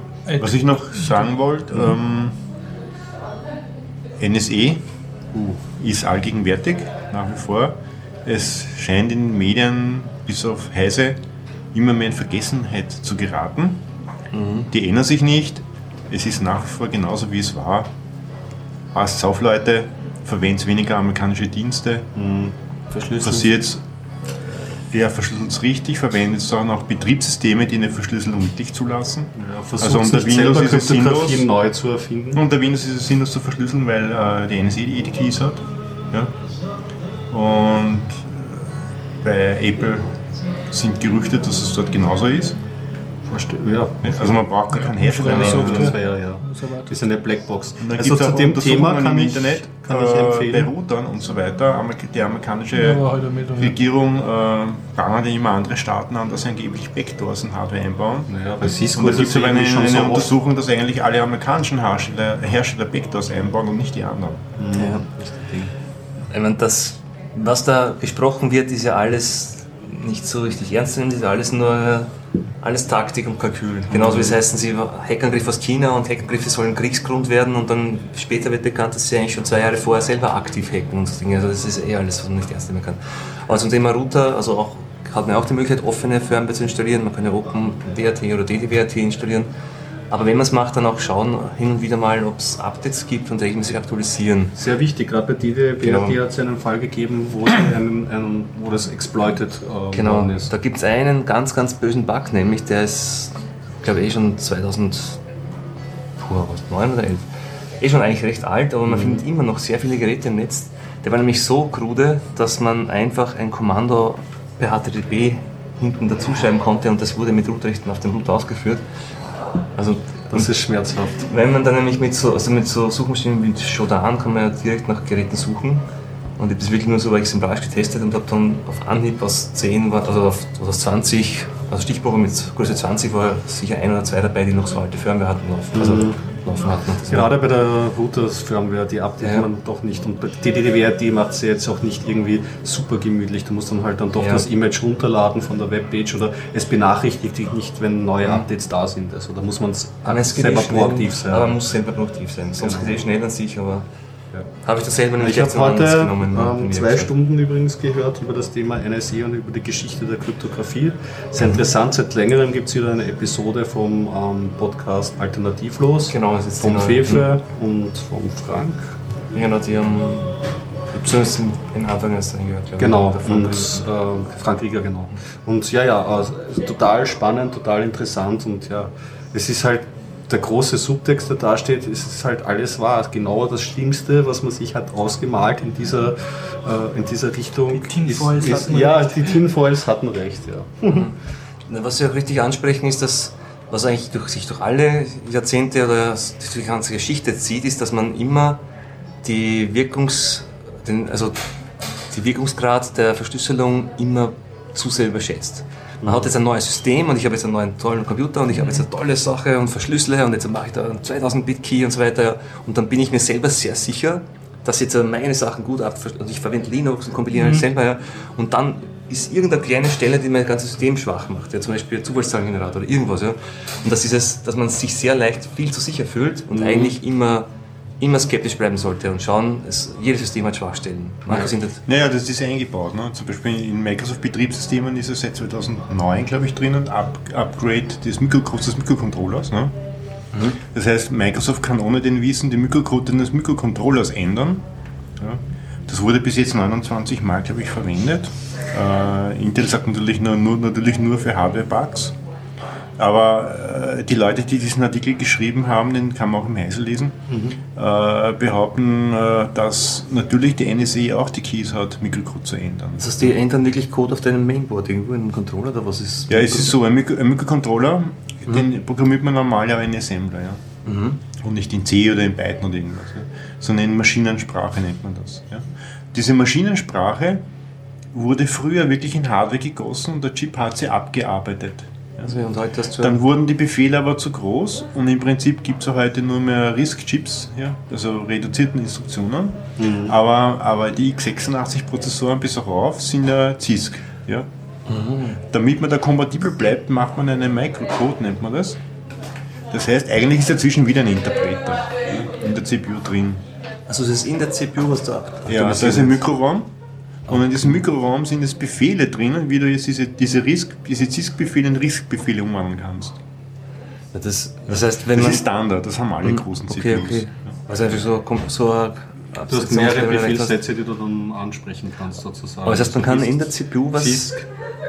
Ja, du hast zum Beispiel den Befehl ADD drin für Add, mhm. ja, Register X mit Y. Ja. Wir haben heute schon mal das Thema nämlich gestartet. Äh, also es gibt dann komplexere Befehle da drinnen, die werden äh, nicht in Hardware gegossen, sondern werden dann durch Abarbeiten von fünf Mikrocodes, mhm. dies, das, sind dieser, das ist dann dieser Befehl. Und ja. die kann man aktualisieren? Diese, das, ist, das ist in einem Mikroraum drin und das ist jetzt natürlich ein Mikroflash heutzutage, ja, das du natürlich umnehmen mhm. kannst. Das ist eigentlich das haben die Hersteller eigentlich eingebaut, um Bugfixes zu machen, was ja auch schon mal nötig war. Der Pentium-Bug, was ändern kann. es gibt viele Bugs, die kann man alle nachlesen, wie das geändert wird. Hörer. Aber man kann auch durch jeden Computer hacken. Ja? Und so, dass du es nie merkst. Mhm. Ich, und es gibt eben Gerüchte, dass die NSA das auch aktiv betreibt. Äh, man diese Keys von Microsoft erzwingen kann. Nicht nur dir jetzt, auch wenn es nicht über die Mikrocodes rennt, aber dir Software unterjubeln kann, mit dem sie dann Zugriff auf deinen Rechner in der untersten Ebene hat. Mhm. Also das ist eigentlich eine Ebene, wo man schon wirklich fast an der Hardware ist und wenn man dort Charge Code einschleusen kann. Zum Thema passend auch, was ja auch immer bis jetzt kaum von Bedeutung war, oder zumindest man nicht viel gehört hat, aber offenbar sehr viel möglich ist, ist auch BIOS-Malware, die mittlerweile schon sehr, sehr komplexe Features auch haben kann. Und so jetzt auch mit EFI wahrscheinlich. Ja, mit EFI öffnet neue Welten. Also das ist ja komplett positiv wie negativ. Neues Match, ja. Und da, ich meine, da kannst du schon Netzwerkcode bauen. Also mit UEFI kannst du schon diese Wie-Verbindungen aufbauen. Ja. Und ja, und die Realität ist noch viel schlimmer, als du sie schilderst. Ja, ist äh, nimm Linux her. Ne? Du hast da tausende Firmware, die nachgeladen werden, die nicht frei sind. Ja, und die werden beim Einschalten des PCs, gibt der Kernel der Hardware die Firmware. Ja. Und es ist nachgewiesen, dass sowohl äh, auf Betreiben der Amerikaner von Netzwerkkarten über CD-ROM-Laufwerke also ziemlich alles gehackt wird. Man, das, das ist so schlimm. Ja? Das sind ja Dinge, die jetzt nicht jetzt für der, das große, der große Virus oder Botnetz, der in der Durchschnitts-Malware-Programmierer heute mhm. verwendet, sondern das sind halt Dinge, an die man nur mit sehr viel Aufwand oder sehr viel Wissen oder Macht herankommt und das sind halt die Dienste nutzen diese Sachen. Ja, und also ich bin jetzt kein großer Experte drauf, sondern ich habe einfach gesucht im Heise nach NSE und Hardware. Mhm. Ja? Und plötzlich stößt du sogar bei Heise auf fünf deutsche Artikel, wo das genau beschrieben wird. Nur keiner liest es wahrscheinlich. Mhm. Ja? Oder nicht. Oder es wird irgendwie geschaut, dass zwar vielleicht Leute lesen, aber dass nicht viel Wind drüber gemacht wird. Weil da muss man Heise wirklich zugute halten. Äh, die veröffentlichen sowas noch. Man macht das ein Standard in Österreich. Ja? Die schreiben nur noch die 0815 Artikel, dann macht das irgendein österreichisches Medium macht es ein anderes Medium. Also so viele kritische Artikel wie auf Heise findet man momentan selten. Mhm. Heise ist auch kein österreichisches Medium, muss dazu sagen. Ja, genau, Heise ist kein österreichisches Medium, aber ich habe auch kein englisches Medium gefunden, wenn du danach suchst, ja, im Internet nach solchen mhm. Hacks. Du findest einzelne Artikel, aber so umfangreich wie dort mhm. findet man selten. Es ist zwar nicht hochtechnisch, aber es ist beschrieben und wenn man dann danach sucht, findet man dann noch nähere Einzelheiten. Ja. Die haben sie auch irgendwo her. Also ein Hoch auf Heise. Und dort wird auch beschrieben, dass amerikanische Firmen Hardware entwickeln, die man eben durch die NSA hacken kann, absichtlich. Die werden dann in China produziert und dann in die amerikanischen Router eingebaut, die dir wieder die amerikanischen Firmen verkaufen. Das heißt, unter Umständen hast du dann per Design einmal eine amerikanische Hintertür, dann die Chinesen bauen eine chinesische Hintertür zu. ja. Na Moment, ja. Äh, ich weiß nicht von wo, in, in Heise wird angedeutet, dass dieses Problem untersucht wurde und damals keine chinesischen Hacks gefunden worden sind, sondern nur amerikanische. Okay. Die sind zwar in China produziert worden, aber ausschließlich im Auftrag der Firma X und die Firma X war eine amerikanische Firma, keine chinesische. Okay, ja. Und Amerika sagt dann, wer das immer in Amerika ist, ja, die mhm. Chinesen hacken unsere Hardware. Mhm. Ja? Als Marketing-Spruch. Ne? Wir haben ja schon angesprochen, die, ob sich die Amerikaner dann nicht, also die, die USA, nicht den eigentlich nicht irgendwann wirtschaftlich ins Knie schießen, weil das ist ja mittlerweile schon ein, ein also es könnte ja irgendwann mal ein Entscheidungskriterium werden, wenn du die Wahl hast zwischen einem Hersteller aus, keine Ahnung. Der Service jetzt gerade, weil wir eh schon besprochen haben, dass alles in die Cloud haben sie uns reingehetzt, aber wenn das bei amerikanischen Firmen dann diese Services angeboten, angeboten werden, dann das Vertrauen mhm. ist also Das erklärt auch einige Gründe. Ja? Äh, wenn man dann äh, und das, also mehr Sachen liest, was in China passiert, dann sieht man, dass, dass komischerweise in, auf allen chinesischen Regierungscomputern und wichtigen Computern und auch auf sehr vielen Hardware, die in China läuft, warum setzen sie ihre eigene CPU dort ein, die zu x86 kompatibel ist, ja, die ganze Serie. Es ist sowas wie AMD und, und, und Intel, nur eine chinesische CPU, die genau das gleiche tut. Da gibt es drei verschiedene Varianten dieser CPU, die extrem leistungsfähig sind. Und da findet man auch Papers drüber und, und, und auch sogar auf heiße Artikel, dass China ihre eigene CPU in ihre eigenen wichtigen strategischen Computern einsetzt. Und ich habe mir gefragt, warum? Ich habe immer geglaubt, ja, weil es vielleicht das wissen wollen, wie man sowas baut und Technologie beherrschen wollen. Na, sie wollen keine gehackten CPUs kaufen. Ist meine persönliche Meinung jetzt, ja, mhm. durch das, was ich gelesen habe. Was mir erst jetzt klar ist, weil wenn ihr, wenn ihr diese Artikel schaut, 20 CPUs angefangen wurden zu entwickeln, und das ist schon über 10 Jahre her, wie die angefangen haben. Das heißt, die haben wahrscheinlich damals schon Hinweise gehabt, dass das passiert. Mhm. Nur keiner schlägt dem anderen ein Auge aus, ja, würde ich einmal sagen. Und das ist dann sehr interessant, wie man dann die Bausteine versucht zusammenzusetzen. Da kommen wahrscheinlich wieder einige sagen, ja, Verschwörungstheorie oder so. Es ist viel schlimmer. wie wir jetzt gesehen haben. Ne? Und das erklärt man ja, warum bauen sie eigene Hardware, natürlich aus militärischen Gründen und nicht gehackt werden zu können, um natürlich die Technologie auch zu haben. Die Hoheit über die eigene Technologie. Ja, es ist auch schlimm. Meine Hardware äh, macht das, was Aber ich das will. heißt, ja, genau. Ich meine, Was- denk an Österreich, wenn jetzt was passiert, wir haben keine Socken und Unterhosen mehr. Ja? Warum? Weil wir keine Firmen mehr haben, die das produzieren. Wenn das Schiff nicht mehr fährt, ja.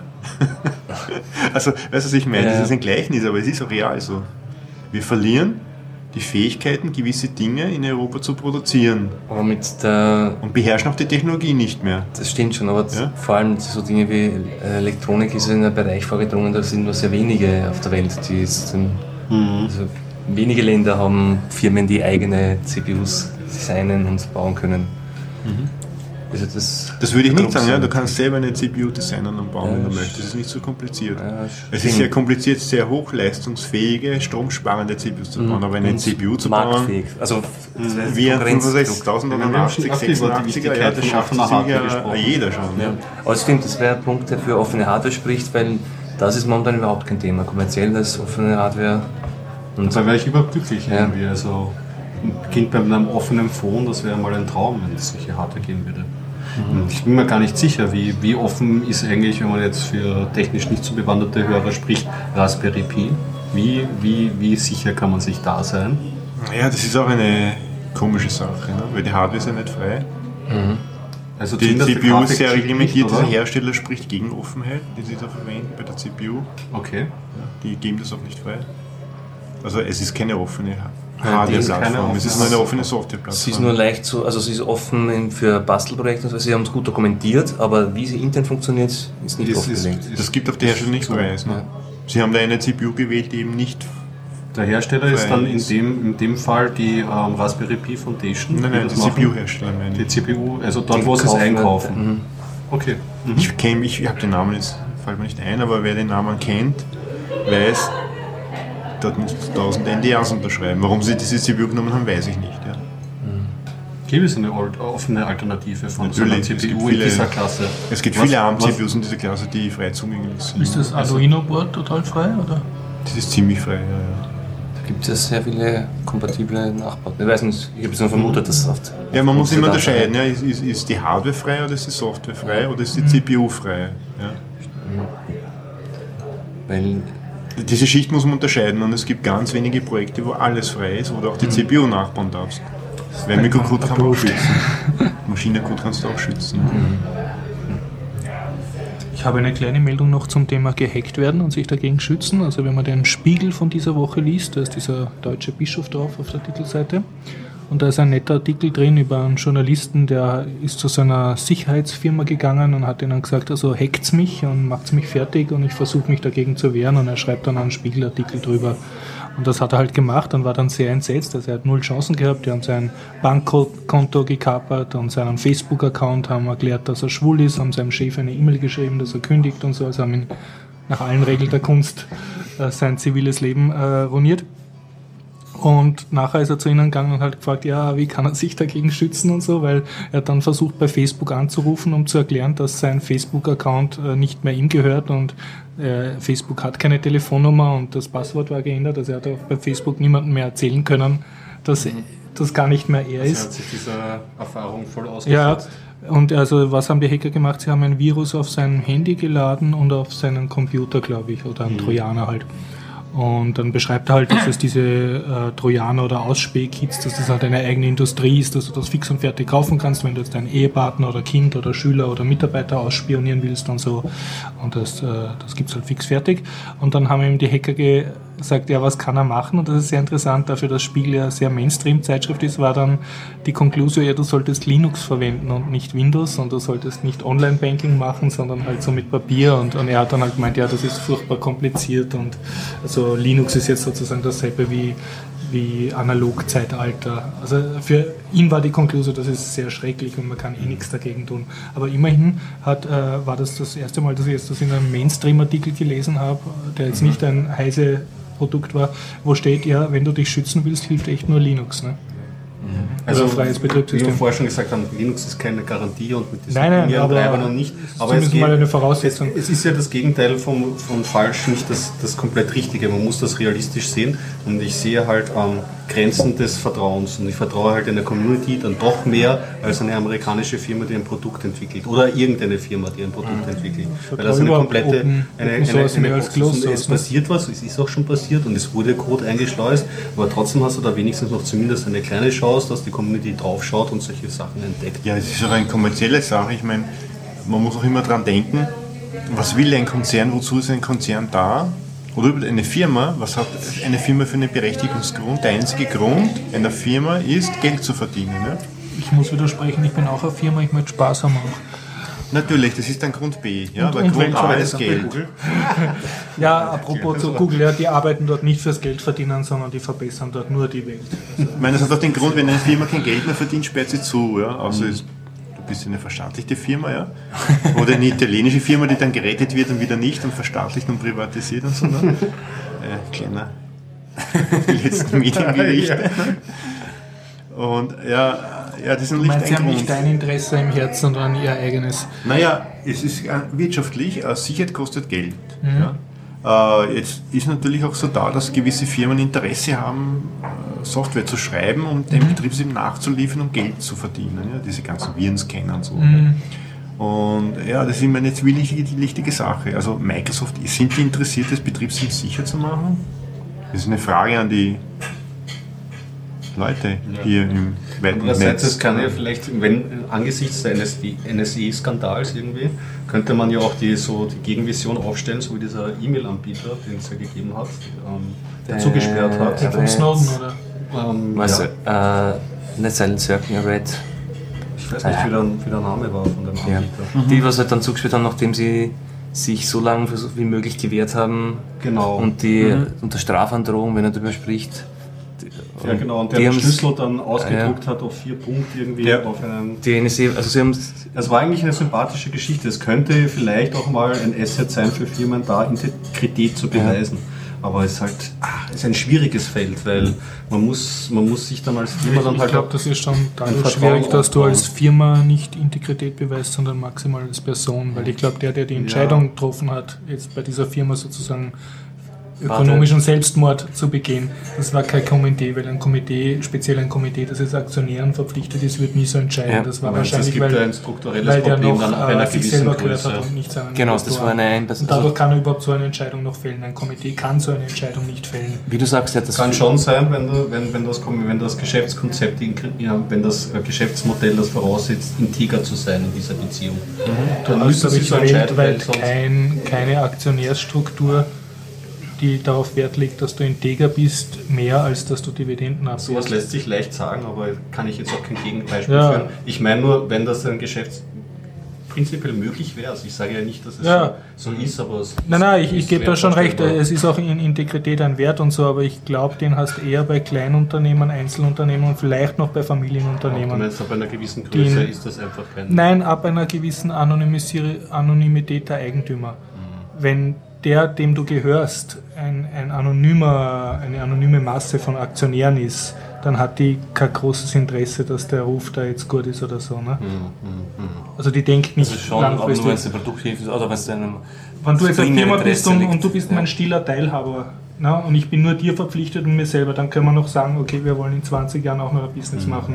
Uns ist die Integri- Integrität jetzt mehr wert, als dass wir nächstes Jahr einen Gewinn machen. Aber Mhm. sobald du jetzt äh, einen Vorstand hast mit einem Aufsichtsrat, glaube ich, haut dieses Konzept nicht mehr hin. Ja, es war auf jeden Fall vorbildlich und es war schön, dass es sowas noch gibt eigentlich. Weil das Geschichte war, auch dass es jetzt nachhinein veröffentlicht hat, ist ja glaube ich auch in irgendeiner Weise genau einen Bruch der Auflagen oder irgendwie so kreativ umgangen, weil er dürfte ja gar nicht darüber erzählen. Und ich glaube, er selber hat auch nicht darüber erzählt, es ist irgendwie anders geleakt, diese Story. Und das Über Wikileaks.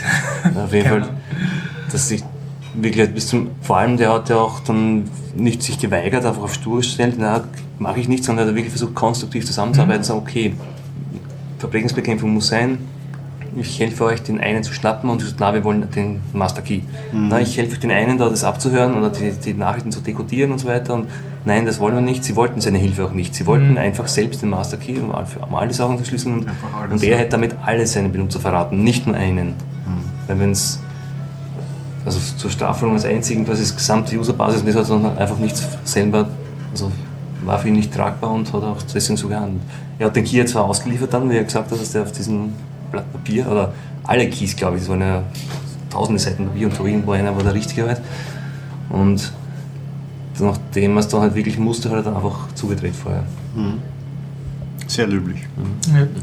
Vielleicht ist es eine Chance auch für Europa mal endlich einmal aufzuholen, weil wir sind ja eigentlich IT-mäßig äh, Steinzeit, Bronzezeit irgendwo in der Gegend. Ne? Ja, die anderen haben schon Siliziumtechnologie, das habe ich gehört. Und wenn man sich anschaut, das Internet, wem gehört es? Wo steht der Root-Server? Wo stehen die Root-Server? Nicht nur Root-Server, wo sind alle Dienste, die jeder benutzt? Und vor allem, das muss man, ich glaube, das ist wirklich sehr viel schlimmer. Wo kommen die innovativen Firmen her oder wo sind die, die wirklich jetzt das neue Facebook machen, die neuen coolen Apps? Hm? Wo wird sozusagen, die, wo entsteht das neue Google? Höchstwahrscheinlich nicht in Europa, sondern höchstwahrscheinlich immer noch in Amerika. Achso, ich habe mir geglaubt, unser tolles Bildungssystem fördert so. Bis vor kurzem war ich ja noch rein festig österreichisch, aber es wurde leider auch nicht sehr sympathisch von Axel Springer. ja, ich schäme mich selber. Also gut, Rückgriff, es gibt ja neu, diese äh, App, von der ich erzählt habe, von der Game City. Mhm. Also es gibt schon innovative Firmen auch in Österreich, aber ich glaube trotzdem. Eine kurze Anekdote, eine kurze Meldung gehört in Ö1 war eine Sendung über die spanische Arbeitslosigkeit, die natürlich mhm. leider wieder mal die Leute trifft und nicht die, die es verschuldet haben. Mhm. Und äh, da beginnt jetzt schon langsam wieder ein IT-Markt sich zu entwickeln für Softwareentwicklung und so Sachen. Weil natürlich der Markt zusammengebrochen ist dort, jeder arbeitet um einen Hungerlohn. Ne? Und jetzt fangen da dann ausgebildete Leute, die ähm, Doktor, Magister, Ingenieur, ähm, weiß ich nicht, wie das mal, MSc, MS irgendwas, wie das so heißt, ausgebildete, die halt eine Ausbildung haben auf diesem Gebiet, ihre Titel rauszustreichen aus Bewerbungen, weil dann ihre Chance steigt, genommen zu werden. Ja. Moment, das heißt, wenn du dich downgradest sozusagen, intellektuell, hast du eher einen Job, als wenn du Ja, die nehmen nur downgradete. Aus der Motivation, du bist wahrscheinlich dann leistbarer für die Firma. Bist, bist du bist erpressbarer, leistbarer, ja, und sie fangen an mit einem ganz niedrigen Lohnniveau mhm. Software zu entwickeln. Überhaupt einen, einen, einen Job haben. Ja. Mhm. Nein, es gibt dort Millionen von Arbeitslosen. Mhm. Ja. Mhm. Und sie sagen, wer will beginnen, es, es engagieren sich ganz viele Leute, einen Job zu kriegen. Du hast 100 Bewerber. Wen nimmst?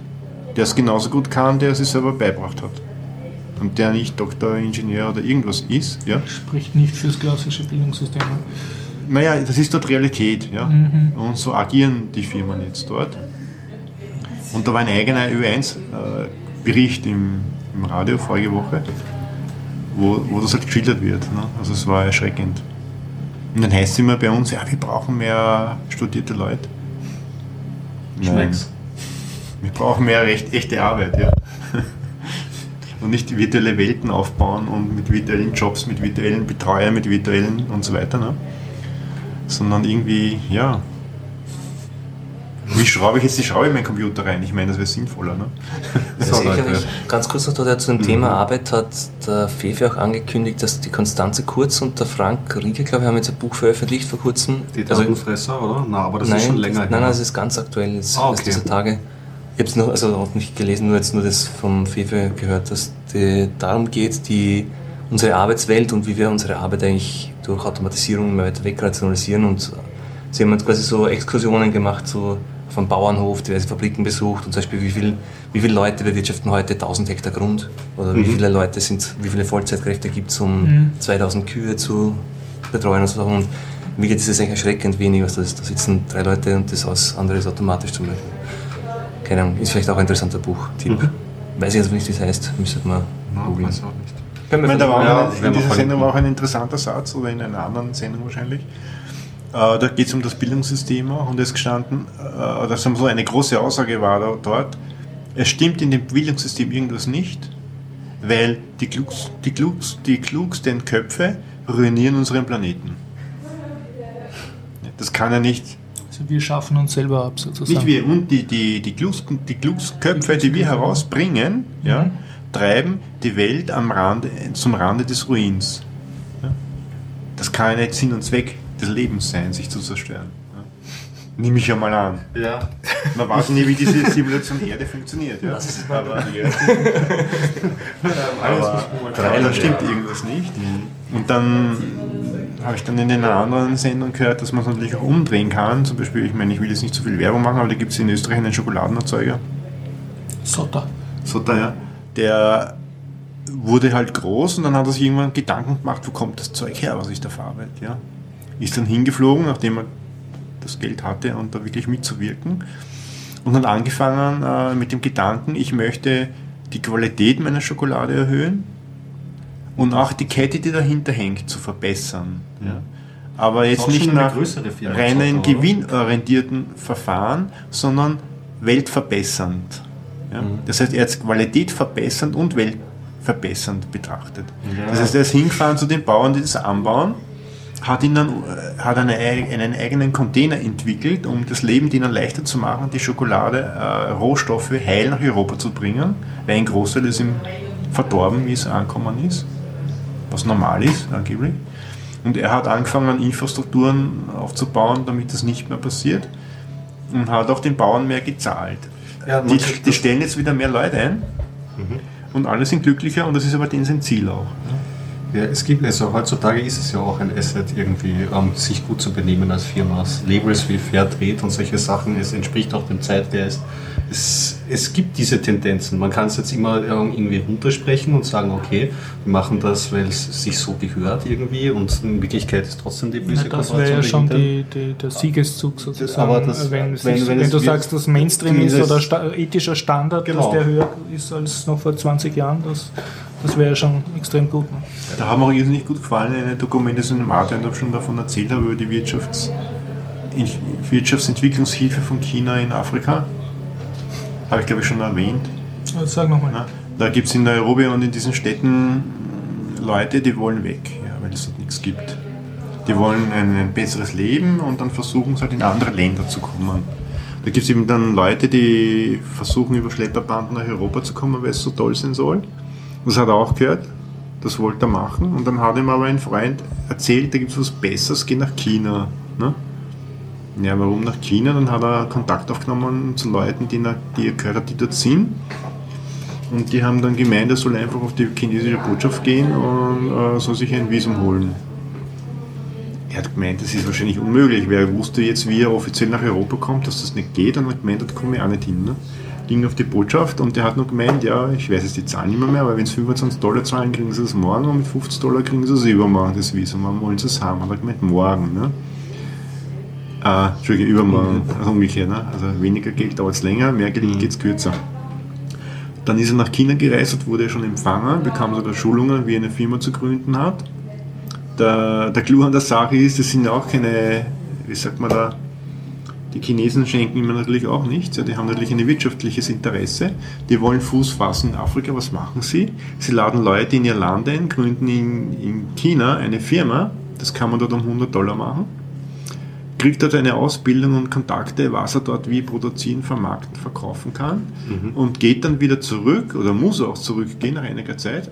Mit Äh, dem Wissen und mit den dem Kontakten Wissen und hat seine Firma aber in China noch ja, und gründet eine Tochterfirma in Afrika Aber Produziert in China. produziert in China und hat eine Vertriebsfirma in Afrika in seinem Land, wo er herkommt, in dem Dorf, wo er herkommt und in der Stadt, wo er sich niederlassen möchte. Das hat er auch gemacht, hat er jetzt schon mehrere äh, Leute, die bei ihm arbeiten, in Nairobi, wo er wohnt. Und das ist kein Einzelfall, das ist chinesische Wirtschaftshilfe natürlich nicht uneigennützig, was ja okay ist. Ne? Und die bauen dadurch natürlich auch eine Infrastruktur in dem Land auf Und und schaffen neue Exportmärkte. Na, nicht nur einen Ruf, sondern äh, gehen das Problem eigentlich wirtschaftlich an, kann man sagen. Ja, was machen wir? Wir machen Konferenz, bauen höhere Zäune setzen Drohnen ein, um die Leute noch schneller abzuwimmeln oder keine Ahnung aus dem Wasser, Wasser zu fischen. Äh, und dann war auch noch eine interessante Person aus Südafrika, ein weißhäutiger, äh, weiß ich nicht, sehr mächtiger Mensch dort. Der hat gemeint, dass das Europa irgendwie falsch angeht. Er hat es natürlich nur wirtschaftlich gesehen. Er hat gemeint, äh, warum Europa, er versteht das nicht, warum Europa nicht die Arbeitskräfte nutzt. Ob er das jetzt menschlich oder unmenschlich als Sklaven ansieht, weiß ich nicht. Ja? Aber ich, ich sehe das auch so. Ja? Ich meine, es kommen tausende Leute her, Millionen Leute her nach Europa Was machen wir? Wir sperren es ein, also ihr dürft nicht arbeiten und müsst warten x Jahre, wo wir euch durchfüttern. Da dürft ihr aber nichts tun, außer erstarrt stehen, ja, bis wir sagen ja oder nein. Ja, und bei 80% werden wir Nein sagen, das wissen wir ja schon. Ne? Und er sagt, das ist ja eigentlich ein Humbug. Ne? Meiner Meinung nach müssen wir denen eine Ausbildung geben, was auch immer jetzt gerade benötigt wird, ob es ein Pfleger ist oder weiß ich was, das muss er halt machen und wenn nicht, schicke ihm sofort zurück. Mhm. Ich meine, das ist meine persönliche Meinung, ja, nicht erschießen, aber ich, ich, ich spinne jetzt nur den seine Idee weiter. Ja? Also wo habe ich, was habe ich für Ziele, damit es meinem Volk besser geht. Ja? Die Chinesen sagen, wir wollen unsere Waren exportieren in ein Land, wo es nichts gibt. Also zwingen wir euch dazu, jetzt ich meine, das kann gut und schlecht sein, ich will es nicht bewerten, ja? wir, wir zwingen euch oder geben euch die Möglichkeiten, deswegen dürft ihr herkommen, um unsere Waren in euer Land anzubieten, damit du auch ein bisschen was hast davon. Mhm. Ja? Ein bisschen was ist, ist untertrieben. Äh, er hatte mit gutes Geld gemacht, seine Familie hat jetzt einen Lebensunterhalt dort, wo er herkommt in Nairobi, äh, hat, einen, hat einen Laden schon dort und es funktioniert. Und es ist kein Einzelfall. Ja? So gehen die damit um. Ja, wie gehen wir damit um? Einsperren, durchfüttern, abschieben. Fahren und sagen, das ist alles ganz schlecht. Ne? Ähm, ja, ich meine, man kann ja nicht, nicht an jeden reinlassen, das Land überfluten, aber man kann es ja umdrehen, um zu versuchen, äh, beiden Seiten was zu geben. Mhm. Wir haben was davon und die haben was davon, aber zu blocken, zu abschirmen, einzusperren und nicht zu sagen, er darf nichts tun. Ja? Mhm. Was passiert dann? Die Leute, die dort rauskommen, müssen was tun. Bringst du das in die Kriminalität? Ja, ja, genau. ja. Also, dann entstehen ja. natürlich illegale Firmen, die es natürlich oft gar nicht gibt. Ne? Jupp. Ja, soviel zu dem Thema, wie verschiedene Länder damit umgehen und ich finde, äh, man kann sagen über China, was man will, aber die sind ziemlich auf Zack. Ne? Ich meine, sie sind noch mehr wie wir. Ja. Deswegen viel Spaß beim äh, Zurückerobern des Internets. Das Militär, amerikanische Militär hat das Internet erfunden, jetzt wollen sie es wieder zurück. Mein Aufruf an alle, gründet Firmen in Europa, schaut, dass alles wieder in Gang kommt und setzt eure Ideen um. Genau, moralisch gute Firmen. Die meinen, tu nichts Böses. Ja. Don't be evil. Spielen, programmieren. Genau, da können wir uns bezeugen, also wir bezeugen deinen guten Ruf. Danke. Na gut, Leute. Ich weiß nicht, wie es euch geht. Hat jemand noch irgendwas, was. Sie haben Verdacht, sobald wir über Politik reden, möchte der Gregor aufhören. Das ist gemein. Das habe ich doch so lange mitdiskutiert. Nein. Das ist so ein negativer Endpunkt. Oh Na dann. Das wird lustig sein. Bis nächste Woche. Bis nächste Woche. Viel Spaß beim Erobern und Zuhören der Meldungen, die um die Welt laufen. Haben wir ein, ein Bitcoin-Update gekriegt? Es gibt ja, haben wir. eins, ich habe schon gehört. Mhm. Okay, dann, Gut, dann also wir haben auch das beim Inhaltsverzeichnis vom genau. Bitcoin Update. Mhm. Alles klar. Gut, dann bis nächste Woche. Bis dann. Tschüss.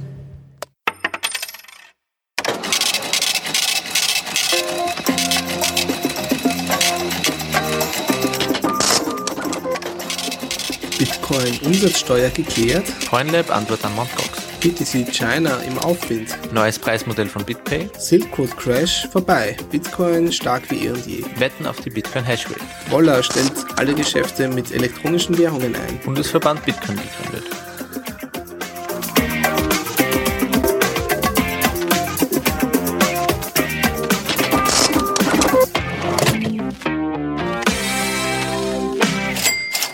Diese Folge 47 findet ihr unter bitcoinupdate.com.